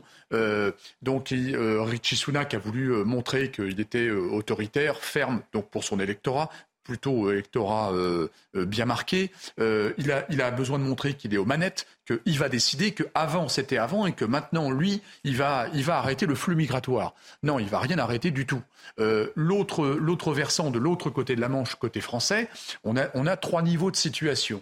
Euh, on a des niveaux locaux où on a un monsieur Dumont euh, qui euh, oublie de le dire que son parti a été à une époque pas si lointaine encore aux manettes, hein, à la manœuvre dans ce pays, et il a, il a rien fait du tout. donc lui, il veut pas de migrants, il veut pas de camp de migrants. Mais heureusement encore que, et là on a, une espèce de solidarité euh, humaine, génétique, où les, gens sur place, comme à, euh, Calais, comme euh, dans des, on a vu des camps de migrants, il y avait des associations qui aidaient, qui apportaient la nourriture, il y avait, il y avait des riverains, ce sont des situations absolument dramatiques. J'entends hein, que avoir un, un, afflux de migrants n'est pas automatiquement, comment dire, apporte de la sérénité dans une, toute petite commune. J'entends bien, mais le discours, c'est pas ça qui va, résoudre le, sujet. Donc au niveau local, le, discours de M. Dumont, je trouve qu'il est, il, il, est très politicien. Deuxième élément, au niveau régional, c'est toujours pareil. On nous dit euh, dans les Hauts-de-France, par exemple, non, non, il faut arrêter les migrants. Mais non, mais regardez comme à Menton, euh, on ne peut pas lutter contre des gens qui veulent sauver leur peau. Donc là, à mon sens, la solution doit être euh, européenne elle doit être européenne, elle doit être décidée en haut, parce que les frontières, ce pas les frontières françaises, c'est les frontières de l'Europe, et malheureusement, elles sont poreuses. On a un Frontex qui est, euh, en cours de construction, entre guillemets, comme l'Europe d'ailleurs, et on a des milliers, des milliers de kilomètres de, frontières terrestres ou maritimes, et il va falloir de toute façon... Euh, être extrêmement ferme par rapport à ce sujet, parce que malheureusement, euh, les migrations vont prendre de l'ampleur. Dans l'avenir, elles vont prendre de l'ampleur. Alban Morland, c'est vrai qu'à chaque fois qu'on aborde ce sujet, on nous dit que la réponse ne peut être qu'européenne. Bien sûr. Pour le coup, pour autant, on, attend toujours des, réponses parce que ça fait malheureusement maintenant des années hein, qu'on assiste à ces naufrages dans la Manche. C'est vrai qu'on peine à voir véritablement une issue ou des solutions apportées par, euh, par l'Europe. Est-ce que c'est réellement possible de trouver une réponse euh, concertée au niveau européen? Dans son, dans son livre, François Héran, qui, je ne sais pas si vous l'avez lu, euh, s'appelle Immigration, euh, le grand défi, il rappelle, parce que c'est exactement ce que tu as dit, Denis, qu'on ne peut pas être pour ou contre l'immigration, il faut faire avec. Mm. Mais comment on arrive à faire avec? Comment on arrive à ce que euh, cela se passe bien, ce que cela se passe mieux? On a aujourd'hui des frontières, frontières terrestres ou maritimes, maritimes pour le Royaume-Uni. Il faut co-construire, il faut avoir des projets communs où douaniers, euh, sauveteurs en mer, policiers euh, sont euh, rapprochés pour qu'on évite ces drames. Cinq morts encore, encore hier en Angleterre, entre, dans la Manche pour aller en Angleterre. C'est juste, juste insupportable. Et, donc il faut, il faut évidemment réfléchir. Il y a, des, il y a des, notamment des, des centres opérationnels de surveillance et de sauvetage, je pense au Cross à côté de Calais, qui permettent de rassembler afin d'éviter ces drames. Mais Mme Fadel, ça c'est la réponse évidemment à la fin euh, du problème, si je puis dire. Mais évidemment, il y a ces problématiques qui se posent de plus en plus en Europe et qui, c'est vrai, continueront à se poser. Il faut inviter la raison, en fait, dans, euh, sur cette question-là. Il faut dépassionner, effectivement. Appeler la raison quand je dis ça, c'est que quand vous travaillez sur cette question d'immigration, la pression, elle est énorme. Elle est sur euh, l'hébergement, elle est sur les mineurs euh, isolés notamment qu'on doit accueillir et qu'on accueille de plus en plus parce que effectivement les familles les envoient euh, parce que c'est une manière après pour eux de pouvoir les rejoindre. Et, les rejoindre. C'est-à-dire qu'aujourd'hui la question, est-ce que pour parler de la France, et je pense que la, la Grande-Bretagne, je pense que c'est ça aussi leur souci, est-ce qu'elle est en capacité comme vous disiez tout à l'heure, de faire avec. On ne peut pas se dire il faut faire avec à un moment, ça risque de déstabiliser le pays lui-même. Parce que le problème, c'est que notre État-providence, comment il a été pensé, ne peut pas accueillir indéfiniment. Et effectivement, aujourd'hui, quand vous voyez toutes les personnes qui sont déboutées, c'est plus de 90% de personnes qui sont déboutées. Mais comme elles arrivent en France et qu'on n'a pas la capacité de les, de, les renvoyer, d'exécuter les fameuses OQTF, eh bien, elles restent. On n'est pas en capacité et on ne rend pas service. C'est-à-dire que cet appel d'air, finalement, il met à mal tout le monde, parce que c'est impossible. Quand vous voyez aujourd'hui, euh, moi j'ai pu le, voir dans le cadre de, mes missions, il y a aujourd'hui effectivement la, volonté de répartir, mais vous les répartissez comment? En hum. communauté, c'est-à-dire pas en individu, c'est-à-dire que vous reproduisez, c'est-à-dire que tout le travail qui a été fait autour de la loi sur le séparatisme, l'État aujourd'hui, malgré lui, comme il y a des problèmes de conflits ethniques, on, répartit les gens par communauté, c'est-à-dire des communautés 50, 100, personnes, vous imaginez. Donc on reproduit ce que on a eu du mal, malheureusement, à gérer, et notamment euh, l'intégration. Nous n'avons pas, dans notre pays, comme d'autres pays européens, euh, euh, réussi l'intégration, l'assimilation, qui puisse les personnes qui arrivent à un moment puissent se fondre dans le moule pour le bien de tous. Et aujourd'hui, on est en train de dire, bah non, il faut accueillir. Et je prends pour exemple le Danemark. Regardez le Danemark, c'est un pays sociodémocrate, c'est des gens de gauche, c'est un pays extrêmement généreux dans ses politiques. Mais vous avez lu ce qu'ils ont mis en place. L'obligation, enfin déjà, ils ont mis en place des centres de rétention, vous ne pouvez pas en sortir, sauf pour repartir chez vous. Donc euh, vous voulez pas partir, eh bien vous, êtes dans ce centre de rétention et vous devez ensuite euh, partir. Il y en a qui sont euh, là-bas depuis 9-10 euh, ans. Hein. Et puis toute la politique extrêmement de fermeté mise en place pour forcer l'intégration. Et pour rendre service, en fait, l'apprentissage de la langue, les gamins en, crèche dès un an pour apprendre, pour apprendre la langue, expulsion, on parle des quartiers souvent, mais si on avait fait une politique où on expulse les familles délinquantes mais les quartiers vivraient bien. Parce qu'aujourd'hui, on empêche aussi les gens qui veulent bien vivre de pouvoir vivre en sécurité à cause du fait les allocations familiales. On supprime les allocations familiales quand il y a famille de délinquants. Et pourtant, encore une fois, c'est des gens de gauche. Alors j'aimerais réagir sur euh, justement ce qui fait aussi la beauté de notre pays par rapport à ce que disait Naïma. Euh, on porte quelques paradoxes, nous en France, euh, qui sont des très très beaux paradoxes, attention, hein, comme la liberté par rapport à l'égalité. Donc en fait, on a des balances à trouver, des arbitrages à trouver sur des, grands, sur des grandes thématiques comme ça, des grands concepts. Eh bien, pour ce sujet-là, c'est la même chose. nous avons une, problématique de terre d'accueil. La, la France, alors Là, on ne rentre pas dans un discours politicien, on est dans un discours analytique. La France est un tout petit pays dans le monde. On n'a que 0,8% de la population mondiale. Mais dans l'histoire, on a toujours eu un grand cœur et on a toujours été quelque part un porte-drapeau sur des grands sujets. Et, donc, on ne peut pas accueillir tout le monde. Ça, c'est clair. On ne peut pas accueillir tout le monde et on ne peut pas accueillir et en plus intégrer. Donc là, il faut être réaliste. Ce n'est pas une question de, de, de, refouler des gens. C'est la réalité. On a un petit territoire par rapport à des immenses territoires que sont les États-Unis ou la Russie. Donc nous, on est au carrefour, au centre de l'Europe. La France est au centre de l'Europe. Elle est un carrefour. On a eu beaucoup de migrations sur notre longue histoire, ne serait-ce que sur le dernier millénaire. Et en fait, là, on a un autre paradoxe. On a un choc on a un choc entre le temps court et le temps long. Je prends juste un exemple sur euh, euh, les, migrations euh, portugaises, espagnoles et italiennes, où, ces migrations-là, au siècle dernier, luttaient et sont parties par rapport à des situations extrêmes politiques, hein, que sont des dictatures, et on les a accueillis en France, et d'ailleurs, la plupart du temps, d'ailleurs, les gens reviennent sur leur terre, ils repartent. Mais ceux qui restent dans le temps court, on les montrait du doigt. Mais dans le temps long, ils sont parfaitement bien intégrés. Ce sont des latins, comme euh, l'histoire européenne, et euh, latins catholiques, et ils ont été parfaitement intégrés. Donc il y a toujours ce, paradoxe entre temps court, temps long. Et attention, il faut aussi, Naïma le disait, il faut les intégrer dans la société, leur donner une place avec la langue, avec l'éducation, avec le travail. on rend service. Mais quand vous dites ça, c'est des cris d'enfray. Alors qu'au contraire, on rend service. Je pense que moi, si je vais au, Japon, je donne ça comme exemple, je serais très heureuse qu'on me prenne en charge, qu'on m'apprenne la langue, les us et coutumes, etc. Et c'est ça, et ça rend service. Mais le problème, c'est qu'aujourd'hui, c'est tabou. Et ça fait 50 ans que c'est tabou. Parce que quand il y a eu les premières émeutes des quartiers, dès les fins des années 70, pourquoi il y a eu des émeutes? Parce que justement, il y avait déjà des débuts de problématiques d'intégration, de délinquance, de prévention de la délinquance des mineurs, etc. À quoi on a répondu? Ah bah il faut, c'est parce qu'ils sont désœuvrés. Donc des, actions sociales, des actions culturelles. Très bien.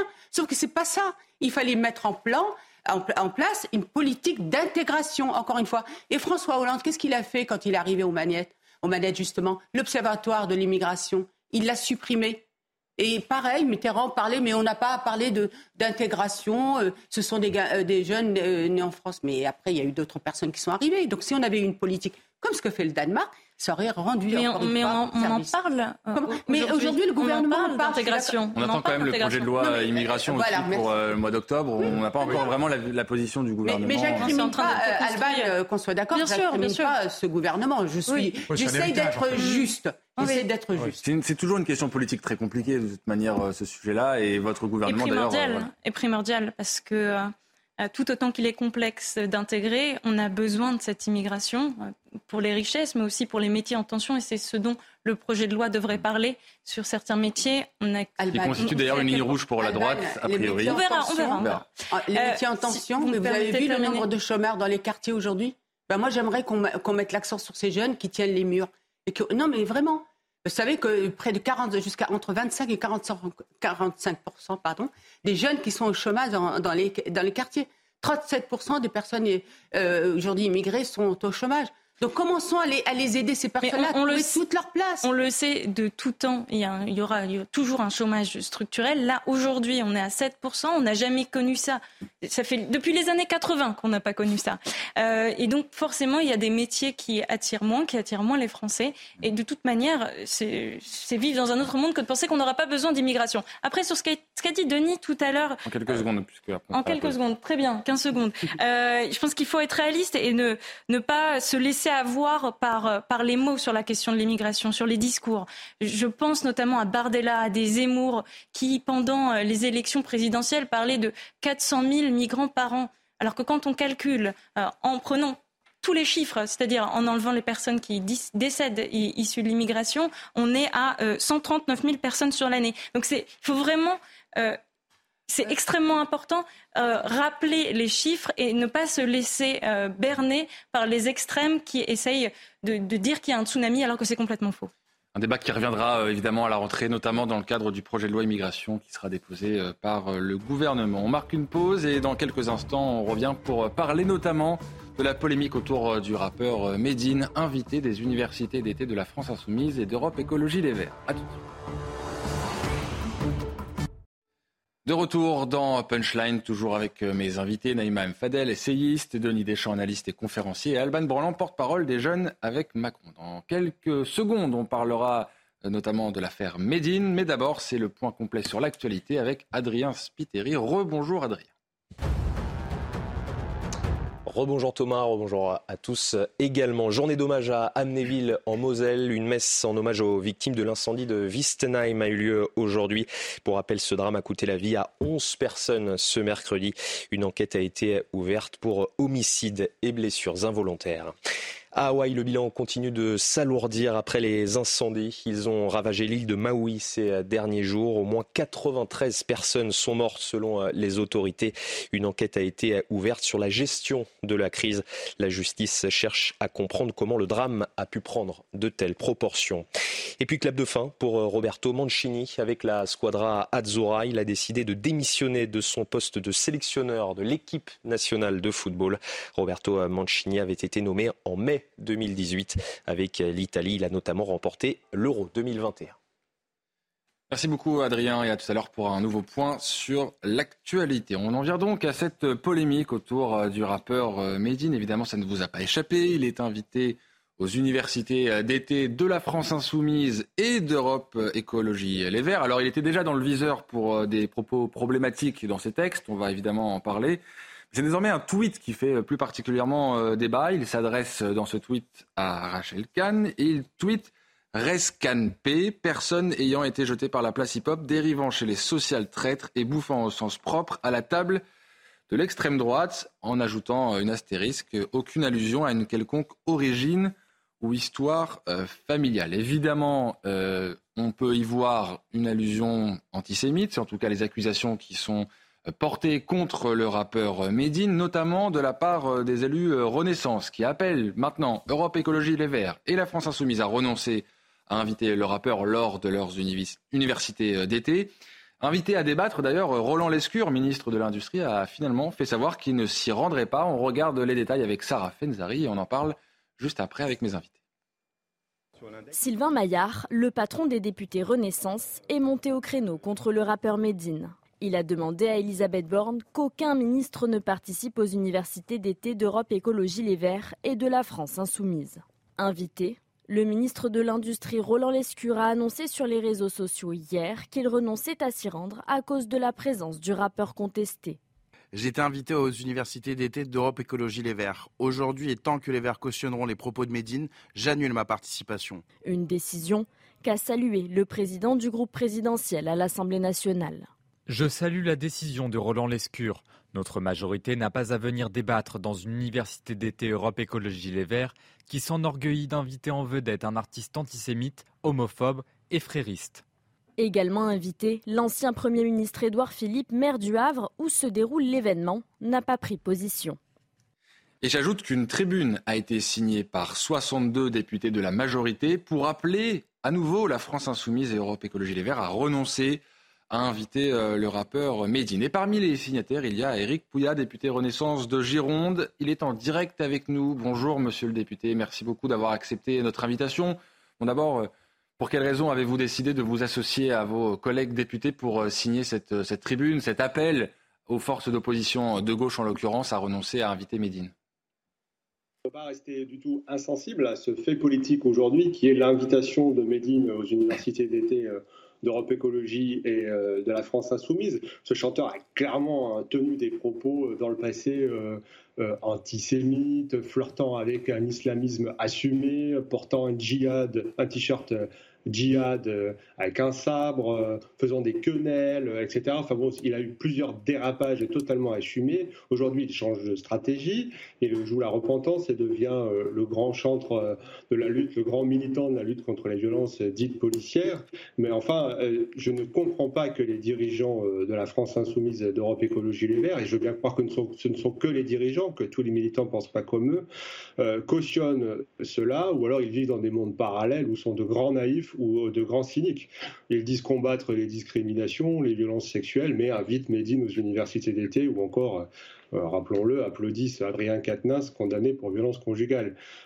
Euh, demandez à Médine, typiquement, ce qu'il pense de l'homosexualité ou des personnes trans, a fortiori si elles sont musulmanes, je pense que la réponse va être intéressante à écouter.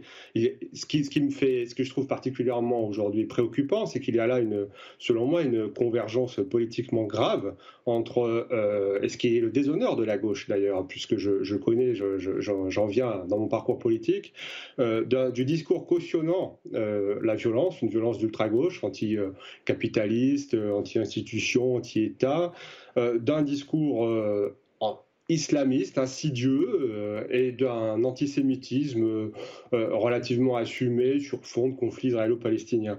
Tout cela, tout cela sur, un, relativisme euh, de notre histoire, de notre culture, d'une morale très subjective. ELV hein, a beaucoup de morale politique, mais que pour ses opposants, pas pour, pas pour ses propres militants, et un rejet clairement qui s'affiche chaque jour de nos institutions, de nos principes républicains et de notre République c'est-à-dire de notre modèle social. Et c'est pour ça que je réagis. Je suis un républicain convaincu. La République ne peut pas être. On peut être, avoir des, désaccords, être, avoir des divergences politiques, mais la République en soi ne peut pas être remise en cause. Qu'est-ce que ça dit, selon vous, le fait que des forces d'opposition comme la France Insoumise et Europe Écologie Les Verts décident d'inviter Médine? D'ailleurs, on peut s'interroger sur le fait que les deux partis politiques invitent le même rappeur, Médine en l'occurrence.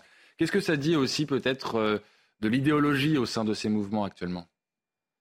Oui, mais il y a, je pense très clairement aujourd'hui, soit euh, une volonté euh, de récupérer, en tout cas, cette, cette, cette notoriété que peut avoir un rappeur comme Medine à des fins, à des fins politiques et d'accepter euh, finalement un un discours euh, et de s'arranger finalement avec des atteintes régulières à nos principes euh, sous couvert voilà, de, défense, encore une fois, comme je l'ai dit, de, lutte contre euh, les discriminations, contre les violences sexuelles et sexistes ou contre l'homophobie, qui sont clairement clairement aujourd'hui, euh, d'abord le combat de tous, je, lutte euh, autant contre les discriminations que, la gauche aujourd'hui, et, d'une part, euh, il y a un, paradoxe absolu, parce que ce chanteur, par exemple, Medine, a fait clairement plusieurs fois la preuve de son homophobie ou de son antisémitisme. Alors on l'a vu, Roland Lescure a renoncé à se rendre à cette université d'été. Clément Beaune également a réagi, le ministre des Transports. Je combattrai toujours l'extrême droite, dit-il. Vous en faites précisément le jeu avec cette invitation indigne. Il, euh, il, identifie euh, Marine Tondelier ainsi que la France insoumise. Il est encore temps de revenir euh, à la raison. Décision normale, selon vous, que Roland Lescure ne participe pas à cette université d'été Et puis, qu'est-ce que vous pouvez nous dire sur la position d'Edouard Philippe, qui n'a visiblement pas encore tranché la question?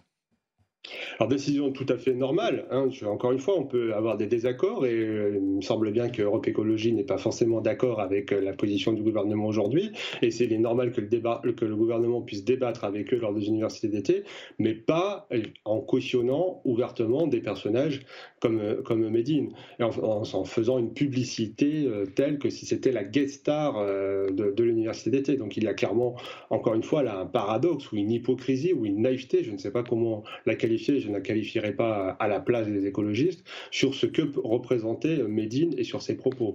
Euh, après, derrière, sur la position euh, d'Edouard Philippe, je, laisse à Edouard Philippe euh, la position qu'il souhaite prendre. J'ai cru comprendre qu'il souhaite peut-être demain aussi incarner un projet pour notre pays. dans ces cas-là, son choix s'inscrira dans ce projet, je suppose. Écoutez, le, message est passé en tout cas. Merci beaucoup à Eric Pouillat, député Renaissance de Gironde, d'avoir été en direct avec nous. Alors évidemment, on le voit, Naïm Naïma Mfadel, pardon, c'est compliqué pour euh, le gouvernement, évidemment, on le comprend, de s'afficher avec euh, le rappeur Medine, mais surtout la question que ça pose, c'est pourquoi est-ce que Medine est invité lors de ces universités euh, d'été? Pour quel message? Alors, je vous précise quand même ce que nous dit Marine Tondelier. Après, je vous laisse répondre. Marine Tondelier qui a donc réagi auprès de l'AFP en parlant justement de cette invitation euh, de Médine. La question de la lutte contre les intolérances passe forcément par des gens qui ne savaient pas et qui ouvrent les yeux, qui se déconstruisent, se conscientisent et qui reconnaissent des erreurs passées, qui avancent. Voilà comment euh, Marine Tondelier, en l'occurrence, justifie l'invitation de Médine. de Médine en disant ça. Elle parle de Médine en disant ça. De l'ami, euh, voilà, qu'elle considère comme un ami et une personne inspirante. Médine est une personne inspirante. Moi, je voudrais aussi, euh, tout d'abord, euh, vraiment apporter tout mon soutien à mon amie Rachel Kahn, parce que j'ai vu le, tweet nauséabond dont elle a fait euh, l'objet. Et puis, j'ai vu qu'un jour après, bien sûr, il a essayé de rétropédaler, ce monsieur Médine. Et je voudrais aussi souligner que cette personne, Médine, ne représente que lui-même et ne représente pas les musulmans de France, la majorité des musulmans de France qui sont profondément républicains. Moi, ce qui m'agace et qui me met en colère vraiment, c'est que la France insoumise et les Verts prennent en otage les habitants de notre pays de, confession musulmane en faisant croire qu'en invitant de tels personnages, eh bien, ils leur faisaient un signe fort sous prétexte qu'ils peuvent aussi, euh, dans ce cas-là, voter pour eux. Il faut rappeler que le vote, en fait, de la France insoumise et des Verts, en fait, en réalité, il n'est pas important. C'est parce que la majorité de ces habitants des quartiers populaires ne se déplacent pas euh, pour voter. C'est ça le, drame. Donc le pourcentage de ceux qui se déplacent, qui sont une minorité, eh bien effectivement, ont été euh, vers euh, notamment Mélenchon. Donc ce que je voudrais juste, pour finir, dire que définitivement, définitivement, la France insoumise et les Verts sont sortis de l'arc républicain. Définitivement, ils mettent à mal la démocratie. Pour répondre sur ce qui, vient d'être dit, sur l'affaire Médine, on voit une dérive complète du parti Europe Écologie Les Verts. Et le, magazine Franc-Tireur, je ne sais pas si, si, vous le lisez, a titré d'ailleurs en une à ce propos Europe Écologie Les Frères. Pourquoi ils ont dit ça? Parce que quand on lit les textes de Médine, mais ça dégouline d'éléments de langage islamiste. On sait aussi qu'il a tenu des propos comme Tarlouche dans certaines de ses chansons, il me semble, sur, sur l'homosexualité. C'est inconcevable. Donc, euh, évidemment, on peut se dire que depuis qu'Europe Écologie Les Verts a rejoint la NUPES, il y a de plus en plus une dérive. On a l'impression qu'il y a une. Ça devient la voiture balai de la France insoumise et que ils sont ambigus, euh, je parle surtout également de la France insoumise, ambigus sur l'antisémitisme, ambigu euh, sur, sur l'islamisme, ça commence à faire beaucoup. Il faut se réveiller. Avant, on arrivait à discuter avec Europe Écologie Les Verts, on y arrive toujours encore sur quelques textes, mais il faut surtout pas qu'ils sortent de cet arc républicain et j'ai peur qu'une partie de la gauche aussi ne se retrouve plus dans ces partis. Pour préciser ce qui est reproché à, à Médine, bon, il y a évidemment le fait d'avoir fait une quenelle euh, il y a mhm. quelques années, il y a aussi cette chanson Don't Like, qui était euh, sortie en 2015, où il chantait notamment Crucifions les laïcars comme à Golgotha. Voilà notamment les termes qui sont reprochés euh, au rappeur Médine et qui interrogent donc sur la pertinence de l'inviter aujourd'hui à une université d'été, euh, que ce soit pour la France insoumise ou euh, Europe Écologie. Moi, moi, je suis très ennuyé quand, je, quand je vois ça. on a une jeune à côté de nous, et moi j'ai envie de poser la question, quel message on envoie aux jeunes quand on invite quelqu'un comme ça dans un parti? Il n'y en a pas un, il y a deux partis. Bon, en même temps, Europe Écologie Les Verts nous ont habitués à quelques excès dans le passé. Hein, dernièrement. Oh, quand, on regarde depuis qu'ils sont créés, depuis qu'ils sont un parti politique, il y a eu beaucoup, beaucoup de soubresauts dans ce, dans ce parti. Euh, il y a eu beaucoup de rebondissements. Mais au-delà de ça, euh, quel message on envoie aux jeunes Quel message euh, on, veut, on veut délivrer Et en même temps, je suis navré, mais je serais très curieux d'avoir un sondage grandeur nature des deux partis, des militants, auprès des militants, pour savoir ce qu'eux, ils en pensent. Et puis, ce que, ce que, je, ce que je ne comprends pas, c'est ces, petits génies qui sont à la tête de ces deux, grands, euh, deux grandes formations politiques, euh, ils vont à la pêche à, quelle voie derrière? Parce que forcément, il y, a, y, y a, une intention, il y a une ambition. Donc en réalité, ils sont tellement dépourvus d'électeurs qu'en fait, ils vont sur, sur l'échiquier électoral, ils vont, ils vont à la pêche sur des niches, en fait. Et quelles niches ils visent précisément? Est-ce que ce sont les abonnés TikTok de ce monsieur? Est-ce que ce sont les jeunes? Est-ce que ce sont euh, ou est-ce que c'est volontaire de faire le buzz justement pour attirer l'attention sur eux? C'est possible aussi. En politique, tout est possible. Donc moi, je suis assez euh, étonné parce que on a des crises de vocation. Il y a assez peu de jeunes qui s'investissent dans la vie politique. On le voit même dans les communes. C'est difficile de trouver des jeunes sur les listes électorales pour s'occuper de la cité, hein, s'occuper de la ville. Hein, attention, euh, cité au sens athénien du terme. Euh, et malheureusement, ça ne va pas aider les jeunes à, entrer en politique pour défendre leur pays, leurs idées et surtout aider à se vivre ensemble.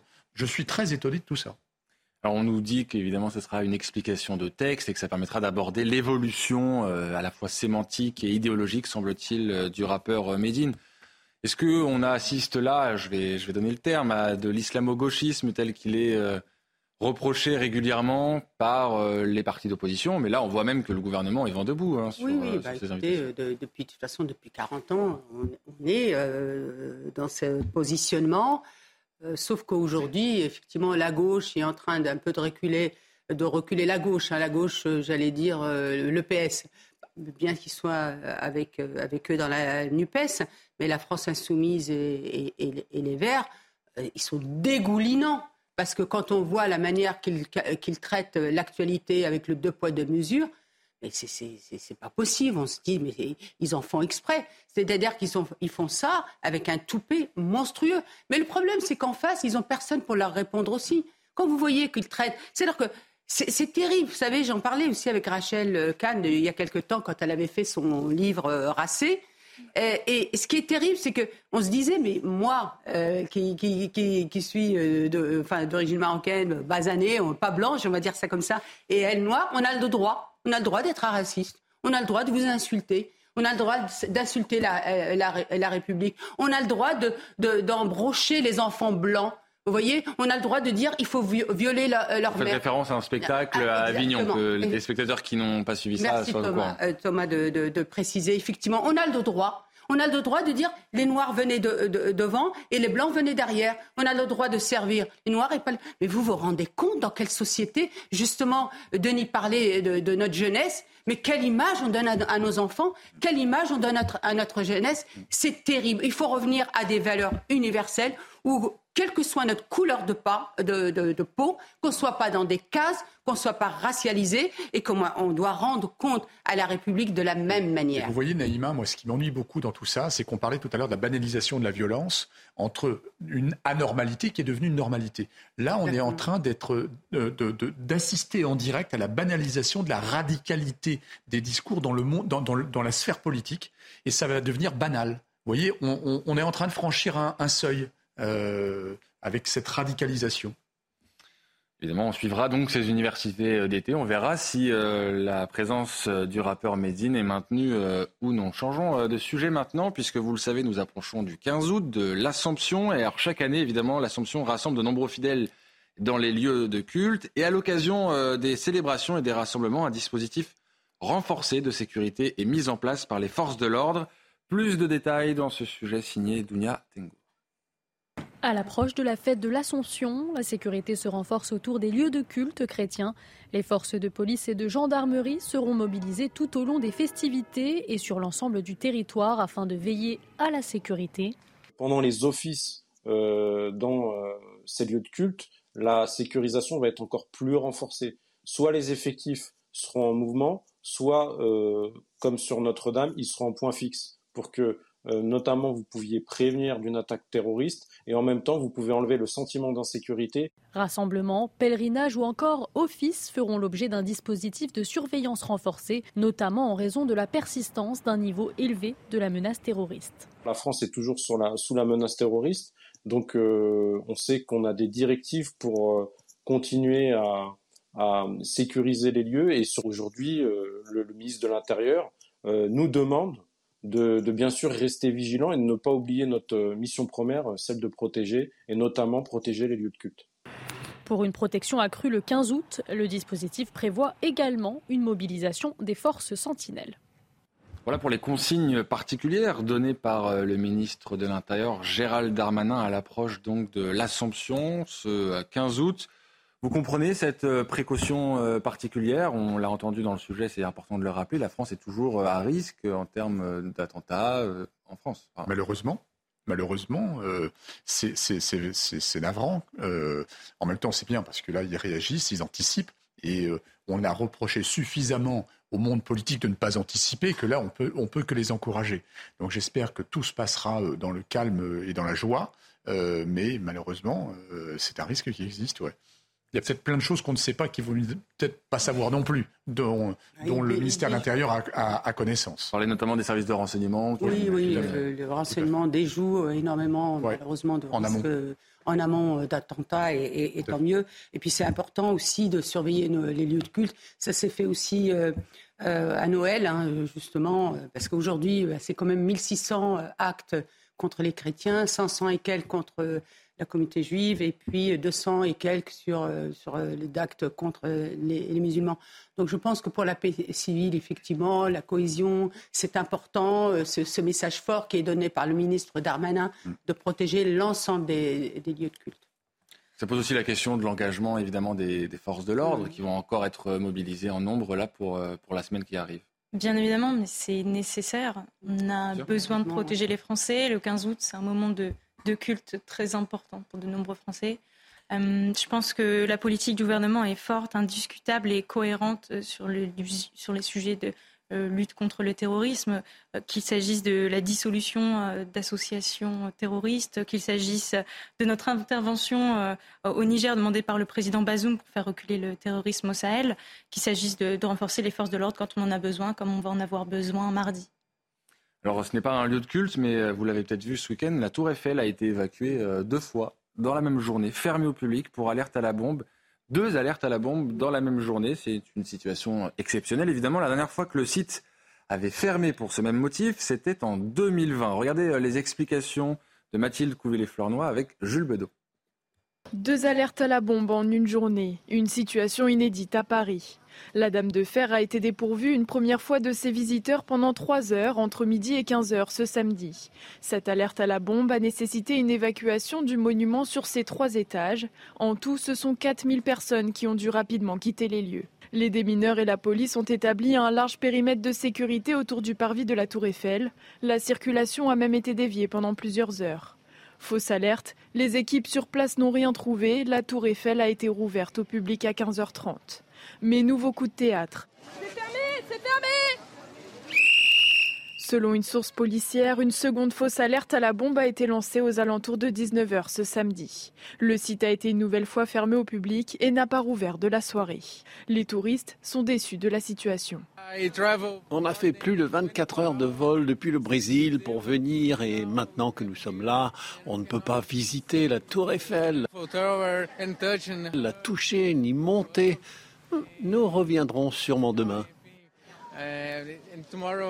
On espère pouvoir revenir demain. On vérifiera bien si c'est rouvert, mais oui, on reviendra. Ces deux événements exceptionnels interrogent sur la sécurité dans la capitale, à moins d'un mois de la Coupe du Monde de rugby et à un an des Jeux Olympiques. Et Denis Deschamps, on parlait tout à l'heure des événements que la France va accueillir, donc la Coupe du Monde de rugby à la rentrée, les Jeux Olympiques. Alors, on peut dire, d'une certaine manière, ça montre aussi qu'on est prudent, qu'il y a une, voilà, une vigilance accrue euh, aux, aux abords euh, des, des sites touristiques à Paris. Malgré tout, évidemment, cette menace, elle doit être prise en compte par, euh, par les autorités. On sait que, par exemple, la cérémonie d'ouverture va se dérouler euh, en plein cœur de Paris, en partie sur la Seine, et que ça va être a priori assez compliqué à sécuriser. Évidemment, ce sont des questions qui vont se poser euh, pour le gouvernement. ça va être exceptionnel. C'est ça qui est génial. C'est ça le charme français aussi. Hein, il n'y a pas, y a pas aucune ça, notre charme français. On attend la chute, là, je m'inquiète. Voilà, ça y est, ça y est. non, non, non, c'est bien. Vous voyez, encore une démission des policiers. Mm. Hein, euh, donc mm. ils, ont, ils ont beaucoup, beaucoup de travail. C'est pris avec extrêmement euh, sérieusement. Sincèrement, c'est exceptionnel. Euh, ces touristes, ils sont là pour la beauté de la France. Ils vont attendre un petit peu, mais en attendant, vous avez vu, ils sont très, enfin, ils prennent ça avec avec bonne humeur ce, fameux, cette fameuse tour qui devait être démontée après l'exposition universelle, les gens parcourent le, traversent la planète pour venir la voir. C'est, ça la beauté de la France. 6 millions de visiteurs. C'est incroyable. et, donc pour les JO, oui, euh, les JO, ça devrait être absolument exceptionnel. Je ne vais pas reparler des boîtes à livres parce que c'est tellement oui, On a beaucoup parlé des bouquinistes. Mais, c'est ça le charme de la France. Ils viennent là parce qu'on est, on, est une terre, on, est, on est le pays des Lumières. Donc en fait, c'est ça, c'est, ce fameux phare en, en haut de la Tour Eiffel, ça va éclairer le monde pendant les JO et, ils vont apprécier la culture des terrasses, la bonne gastronomie, la bonne humeur des Français. Vous êtes d'humeur optimiste, mais la, oui. donc la sécurité quand même, ça va être. Euh, vous êtes confiante vous, Naïm Fadel, ah sur bah la sécurité des, Jeux Olympiques? Non, pas du tout. Alors euh, moi, quand j'entends Denis, il me fait rêver, effectivement. Euh, mais, mais malheureusement, le charme à la française, on l'a un peu perdu. J'espère qu'on va le retrouver. Mais euh, effectivement, les gens, ils viennent pour, pour le charme à la française, euh, euh, le mode de vie à la française, cette convivialité, ces terrasses. Cette... Mais regardez ce qui se passe au Champ de Mars. Hein. regardez les pockets, regardez les, les, arnaques multiples, regardez ces, ces vendards à la sauvette qui donnent vraiment un sentiment de, de pays du tiers-monde. Il faut, faut, faut, voir la réalité. Et c'est pas ça. Vous savez, moi, je reviens de, de, de, de vacances d'Italie. Je ne veux pas vous raconter trop my life. Donc on arrive au bout du, du temps, mais allez-y. mais franchement, voilà, j'ai été dans des villes où j'ai retrouvé la Dolce Vita. Voilà, et, et, je me suis dit, moi, je suis une amoureuse de, notre pays, des mœurs. Moi qui viens d'ailleurs, hein, j'ai complètement épousé euh, les mœurs de ce, ce pays. J'en suis, euh, j'en suis fière. Et, et je trouve que justement, il faut qu'on y travaille pour retrouver cette France. après la pub, on n'ira pas en Italie, mais on ira en Corse pour parler des balles populaires qui sont menacées. Il y a trop de normes, c'est ce que nous disent les organisateurs. Vous le verrez à tout de suite.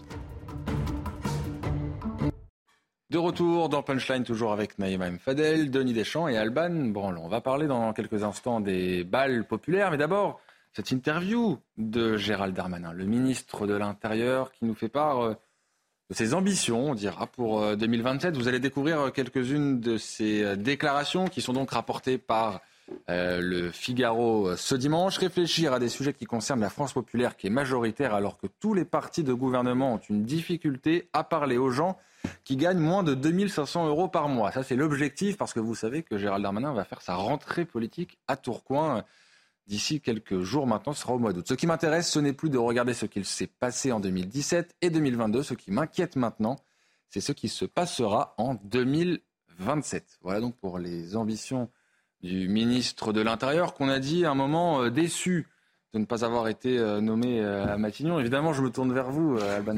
Est-ce que Gérald Darmanin sera votre candidat en 2027 Qu'est-ce que vous pensez de ses ambitions. C'est, il, va quand même effectuer une rentrée politique. On mhm. lui prête. Euh, Elle va se présenter. Alors oui, peut-être sera-t-il votre concurrent. Sera-t-il mon concurrent? Non, euh, je ne pense pas. Je crois que je suis peut-être un poil trop jeune. C'est l'unique raison. Euh, non. On est encore très loin des élections. C'est difficile pour moi de vous dire autre chose. En, en 2017, un an avant, on ne savait même pas que Macron, Emmanuel Macron allait se présenter. Donc euh, on est encore trop loin. Il va encore y avoir des rebondissements avant 2027 et c'est justement ce qui va être palpitant. Darmanin, euh, candidat en 2027, Denis Deschamps, est-ce que vous prenez le pari? On a Édouard Philippe aussi sur euh, la ligne de départ. Il va y avoir du monde. Il va y avoir du monde. bon, le bal des prétendants est en train de s'ouvrir.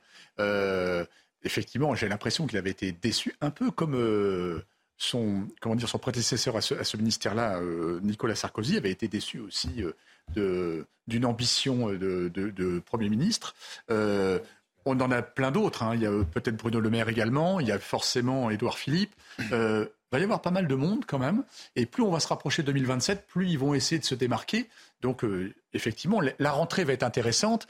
Donc là, il y a une rentrée qui va se passer à Tourcoing. Peut-être également que le ministre, le garde des Sceaux, fera peut-être aussi sa rentrée dans le Nord. Hein. qui sait?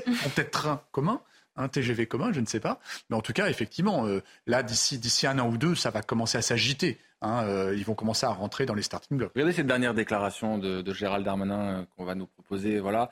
Je ne veux pas que la technique soit notre étendard en 2027, sinon on n'accédera pas au second tour. Quand il parle de technique, Naïma Mfadel, il fait référence à des personnalités, vous pensez à des profils peut-être qui ont pu entrer à la Macronie. On sait que ça a été probablement assez compliqué avec la Première ministre, qu'on a souvent accusé bah d'être un peu trop techno. Est-ce que là, vous y voyez, vous, une petite allusion? Bah, Clairement, comme il attendait d'être euh, certainement euh, plébiscité à sa place et qu'il ne l'a pas été, donc c'est un peu le, j'allais dire, euh, le, fiancé conduit, si je puis dire comme ça. Et donc, du coup, il, il, tacle aussi, effectivement, elle est technocrate, elle, hein, c'est une, ancienne préfète. Euh, moi, j'ai travaillé beaucoup avec des, préfets. C'est des gens euh, aussi qui sont aux ordres. Il hein, faut, dire les, faut dire les choses. Bon, écoutez, il se positionne. Ce qui est intéressant euh, et ce que je note, c'est qu'il fait sa rentrée sur la thématique des classes populaires. Et, il a, et il a raison. Il a raison parce qu'elles ont payé un lourd tribut notamment face à cette inflation. les classes populaires, les classes moyennes, justement, où euh, l'État-providence, euh, ne, enfin, je veux dire, c'est pas pour, euh, pour elle. Donc, effectivement, il a bien raison d'aborder cette thématique de ces classes populaires et ces classes moyennes. Et j'espère que dans ce cadre-là, il abordera aussi la question de l'universalité des allocations familiales. On notera d'ailleurs qu'Elisabeth Borne n'est pas invitée à la rentrée politique, là je vérifiais, n'est pas invitée à la rentrée politique de Gérald Darmanin, c'est étonnant. Par contre, il y aura Sébastien Lecornu et Olivier Dussopt. Évidemment, on suivra cette rentrée politique à Tourcoing de Gérald Darmanin qui s'est donc exprimé dans les colonnes du Figaro. Harold Iman nous a rejoint. Bonjour Harold. Bonjour. Journaliste au service international de CNews. On voulait faire un point avec vous sur euh, l'Ukraine parce qu'on a vu tout à l'heure qu'un navire de guerre russe a procédé à des tirs de sommation sur un cargo qui se dirigeait vers le port d'Izmaïl, c'est dans le sud de l'Ukraine.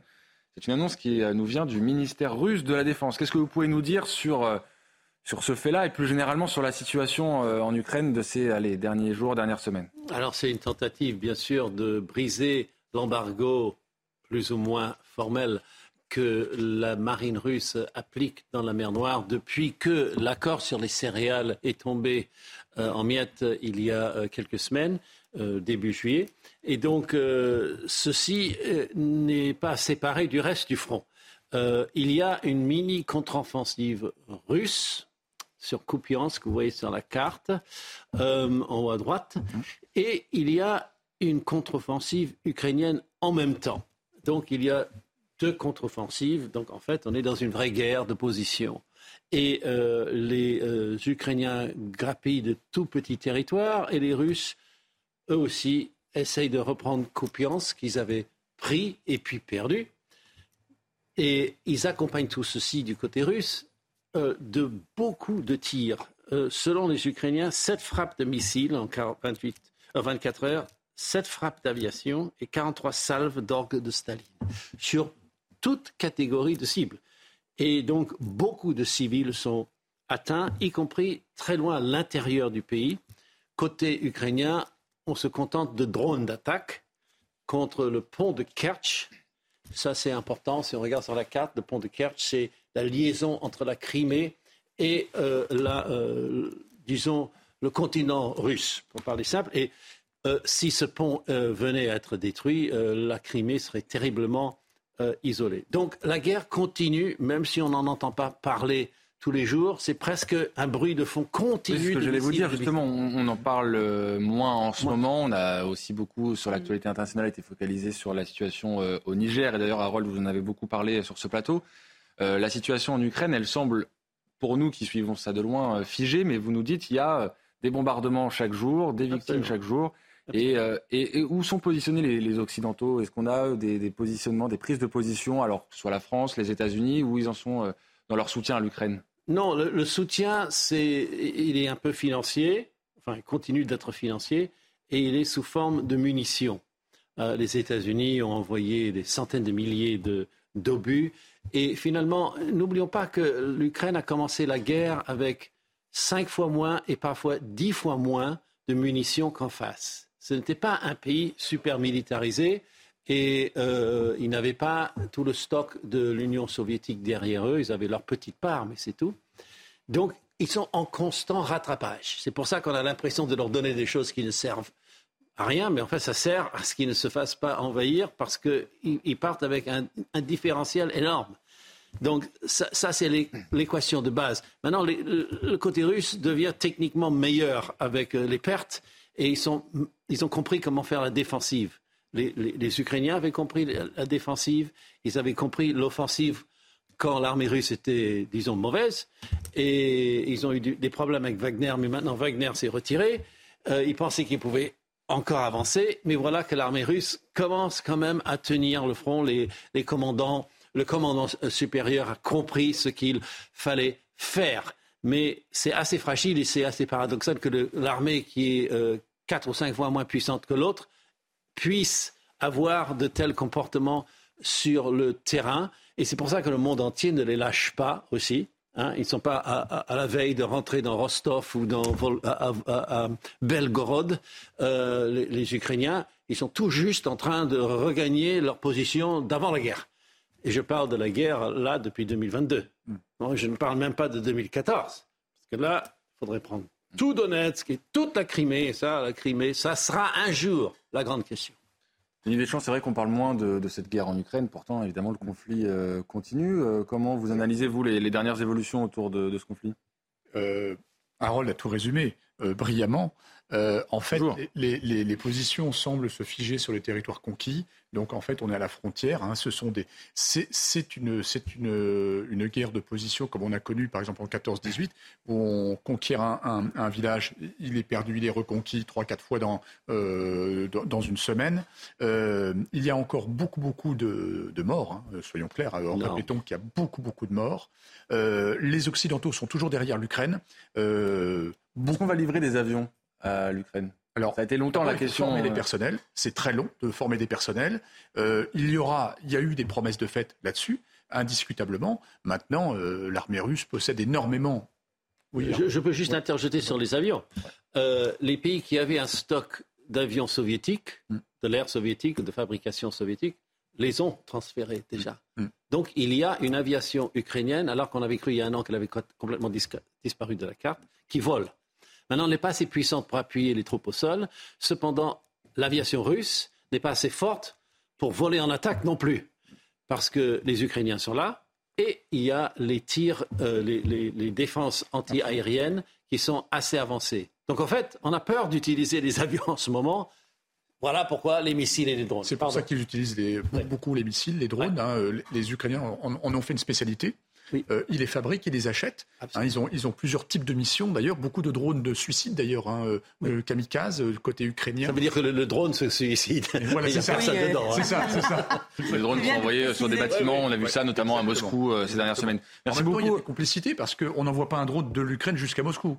Hein, ils partent forcément de la banlieue de Moscou. Donc là aussi, il y a des complicités. En tout cas, merci beaucoup à Roldiman de nous avoir fait un point. C'est vrai qu'on suit moins ce conflit en Ukraine ces dernières semaines et pourtant la guerre continue.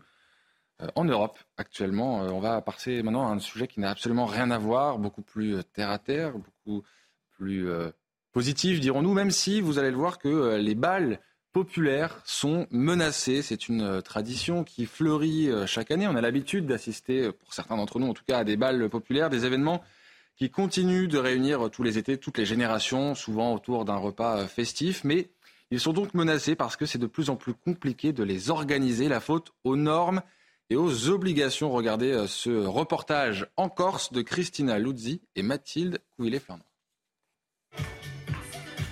À Canaries, comme partout en Corse, les balles de village portent en eux un fort héritage intergénérationnel et sont l'expression de la culture insulaire. Donc en Corse, tous les villages ont un saint patron qu'ils fêtent tous les ans. Donc la journée euh, s'organisait toujours de la même manière. Une messe, une procession, des activités pour les enfants et enfin le soir le bal populaire qui permettait de réunir toutes les générations et qui permet encore aujourd'hui. Et pour nous, c'est très important de faire perdurer cette tradition.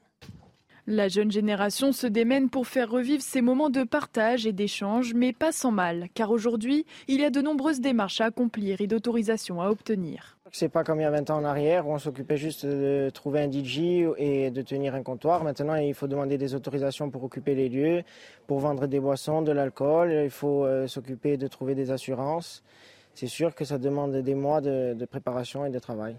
Et puis il y a bien sûr le problème de la ressource humaine. Pour organiser des festivités, il faut une équipe de bénévoles solides. Malgré le fait que tout le monde soit d'accord sur le maintien des traditions, on manque cruellement de bénévoles et c'est souvent ce qui fait défaut pour l'organisation de festivités. Ici, dans ce petit village du Cap Corse, tous les ingrédients sont réunis pour faire revivre l'âge d'or de ces rendez-vous estivaux, si appréciés par toutes les générations confondues les balles de village menacées par euh, les normes, les obligations en matière euh, notamment de sécurité. Denis Deschamps, c'est inquiétant euh, si les balles populaires venaient à disparaître parce que justement les, organisateurs seraient découragés par, par ces normes.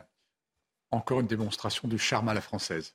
Ah, justement, c'est pour ça qu'il faut les entretenir, il faut les encourager, il faut, il faut les favoriser. Moi, je viens d'un petit village et effectivement, c'est important, c'est, ça rassemble, ça, crée une, unité dans un, dans un village. Euh, alors, c'est à la fois normal aussi parce qu'il y a un accueil de public, donc il faut des, des réglementations.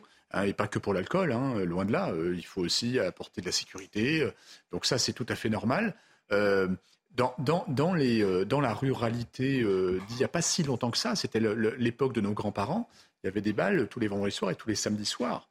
Euh, et, les villages étaient festifs en réalité. Mmh. Donc c'est bien, comme le dit le jeune, euh, le jeune homme, euh, il faut garder ces traditions, c'est très important. Donc il faut composer avec. Mais il y a aussi un autre versant qu'il a souligné également, c'est que souvent ça tient qu'à que quelques personnes et il manque de bénévoles.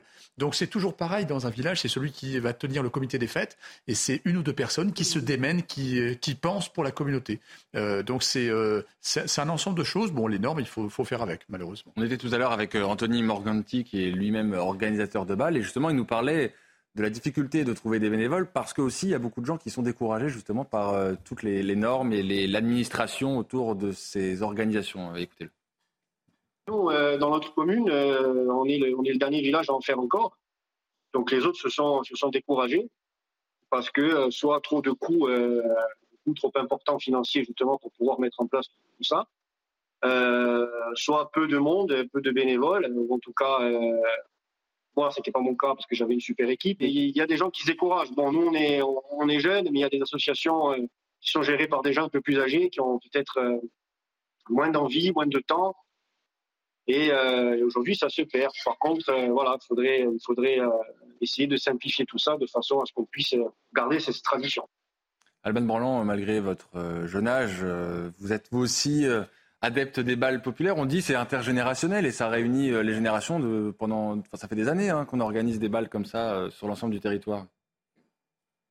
Totalement. Moi, j'étais en plus euh, candidate aux élections législatives dans la troisième circonscription de la Somme, donc une circonscription très rurale. Donc j'ai fait beaucoup de balles à cette occasion. Dernièrement, il y avait le bal de Cailloux-sur-Mer. Malheureusement, j'ai pas pu y aller, mais c'est des moments de convivialité qu'il faut absolument préserver. Il faut se battre pour les préserver, ces moments. Et, pour recréer du lien, je pense qu'aujourd'hui, euh, parfois on en crève de, ce lien entre les gens qui ont du mal à se parler. Nous, on est, moi, je suis porte-parole d'un mouvement de jeunesse et je vois à quel point c'est compliqué aux abords des universités ou aux abords des lycées parfois de dialoguer et qu'il y ait des moments de rencontre où on se rassemble tous, qu'on oublie nos divergences ou la polarisation politique mettre ça de côté et s'amuser et apprécier la beauté de la France, danser sur les lacs du Connemara. Je, je voulais en parler parce que Denis tout à l'heure nous disait mince. J'ai tellement envie d'en parler ce soir. Un mot d'abord. Euh, c'est vraiment important. C'est vrai que les balles populaires, finalement, c'est encore un des rares euh, exemples qui nous restent de lieux, d'endroits, d'événements qui rassemblent les générations, qui rassemblent les personnes de tous euh, horizons et aussi qui représente quelque chose de très important pour euh, la France qu'on qualifiera de rurale. Je oui, euh, mais, mais c'est en fait c'est vraiment, euh, moi je pense à l'identité française autour de, de, ces balles parce que elles avaient aussi lieu dans des grandes villes dans ma ville, à Dreux, il y avait, il y avait des balles, des balles. Malheureusement, il n'y en a plus. Il y avait effectivement chaque euh, village qui organisait euh, son bal. C'était des moments aussi de joie, de convivialité, de rencontre et même de transmission de ce qu'est euh, la, France. Moi, je me souviens à Dreux, quand il y avait les balles, mes parents étaient très heureux de regarder le bal et ils, apprenaient beaucoup de, de, ce qu'était de ce qu'était la France. Et on respectait les anciens. Mais, mais, oui, mais oui. Et, et, ce qui est, ce qu'on peut regretter, c'est que maintenant, ça n'a pas beaucoup perduré, en tout cas euh, dans les grandes villes. il y en a beaucoup moins. Il y en a encore dans, dans, dans les villages et c'est très important que ça continue. Ces normes, effectivement, impactent parce que c'est des lourdeurs administratives terribles. Hein. Dans une grande ville, vous allez avoir le personnel administratif qui va faire le nécessaire, mais dans une petit, un petit village euh, qui repose que sur, comme vous disiez, Denis, le comité de fête, avec quelques personnes, c'est extrêmement lourd, donc ça, certains jettent l'éponge. Donc on pourrait penser, pour le coup, Thomas, je, je peux soucier voilà, euh, peut-être euh, euh, donner une solution, que ce soit les sous-préfectures en fait qui portent, disons, des services administratifs importants, eh bien tout simplement le comité de fête demande aux services administratifs de la sous-préfecture eh bien, de faire le nécessaire pour voilà tout le nécessaire, tout le, toutes les tâches administratives qui doivent être faites tout simplement. Voilà un message que vous pourrez faire remonter peut-être euh, au sein de, de Renaissance, euh, que ça arrive peut-être jusqu'à l'Elysée, pourquoi pas, voilà, le changement. Je ne suis pas seule à être convaincue dans la majorité de cette nécessité. On n'en doute pas. Vous parliez des lacs de Connemara, alors euh, surprise, on, arrive évidemment sur la polémique de, cette, de cet été. Ah avec les propos de Juliette Armanet que vous avez peut-être vous avez peut-être vu, on va les on va les redécouvrir pour pour ceux à qui ça aurait échappé. Juliette Armanet qui s'est donc exprimée au sujet des lacs du Connemara de Michel Sardou. C'est une sirène d'alarme pour moi. C'est vraiment une chanson qui me dégoûte. Le truc très sectaire, la musique est immonde, c'est de droite, rien ne va. Voilà pour les propos de Juliette Armanet. Qu'est-ce qu'on peut dire? Qu'est-ce qu'on peut répondre à, Juliette Armanet? C'est catastrophique de, voir ça, d'entendre ça. Euh, moi, alors, je ne connais pas bien son œuvre, pour être tout à fait honnête. Elle s'attaque à un monument de la chanson française quand même. Euh, ça fait plus de 50 ans qu'il est là, il a vendu plus de millions d'albums. Donc moi, je veux bien tout. Mais il y a un moment donné, il faut aussi, euh, il faut aussi faire, arrêter de se faire de la pub gratuitement comme ça. Et en plus, c'est politisé, c'est de droite. Une chanson n'est pas de droite. Une chanson, elle est, elle est, là, elle a été coécrite hein, avec Michel Sardou, mais il y a plein de chansons qui sont envoyées à, des, à des interprètes. Donc une chanson n'est pas de droite ou de gauche. Et en plus, on peut quand même remarquer que Sardou a soulevé certains sujets comme l'école, par exemple, les balles populaires, la France, euh, euh, plein plein de choses. Donc arrêtez, Madame, Madame Armanet, arrêtez d'abîmer la France elle abîme la France en disant des bêtises pareilles. Ça me fait mal de voir ça, parce qu'on n'a pas besoin de ça. Les balles, c'est justement festif. On réunit les gens et c'est joyeux. Là, elle politise des choses qui ne devraient pas. C'est pas joyeux du tout. C'est gratuit. C'est une attaque sous la ceinture gratuite. Euh, Sardou n'a rien demandé. Et, je pense qu'elle se fait de la pub euh, sur, le dos, sur le dos de Sardou. Vous pensez que c'est à dessein qu'elle fait ça, justement, pour... Euh, ou alors c'est de la bêtise. C'est l'un ou l'autre, en tout cas. mais, mais je trouve ça dommage. Il faut arrêter d'abîmer la France. Oui, mais ça fait partie en fait d'une mode actuelle qui a été lancée par l'ultra-gauche. Il faut dire les choses. Le, le, wokisme, la cancel culture, déboulonner euh, toute notre histoire, euh, nos statuts, faire rase euh, du passé, mettre à mal aussi, il faut pas le, blanc, le mal blanc, etc. C'est, c'est, et son tweet est d'une, enfin, ses propos sont d'une violence inouï. Mm. Mais encore une fois, il participe à, à, tous ces personnes-là qui n'aiment pas ce pays, qui veulent mettre à mal ce, pays et qui vont nous traiter de fachos tout simplement parce qu'on dit qu'on aime la France. mais pas Le monopole mm. de, d'aimer la France, du drapeau, de la Marseillaise, mm. de l'amour de l'histoire de ce pays, ce n'est pas l'extrême droite, c'est les Français dans leur globalité. Sardou, c'est son problème. la, variété de la chanson française est assez bien faite pour qu'on puisse changer de musique. Exactement. Et il y a plein de jeunes d'ailleurs qui, qui écoutent cette variété aussi. Et ce qui m'énerve au plus haut point, c'est que c'est une chanson populaire. Mhm. Là, elle crache sur les, les, les gens populaires dont, dont, nous faisons partie et on est heureux d'en faire partie.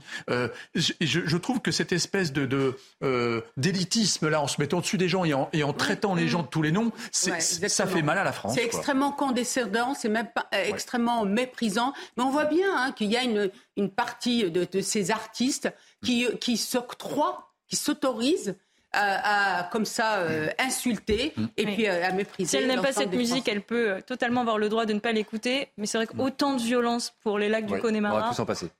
Et les jeunes écoutent. Oui, alors justement, danser là-dessus.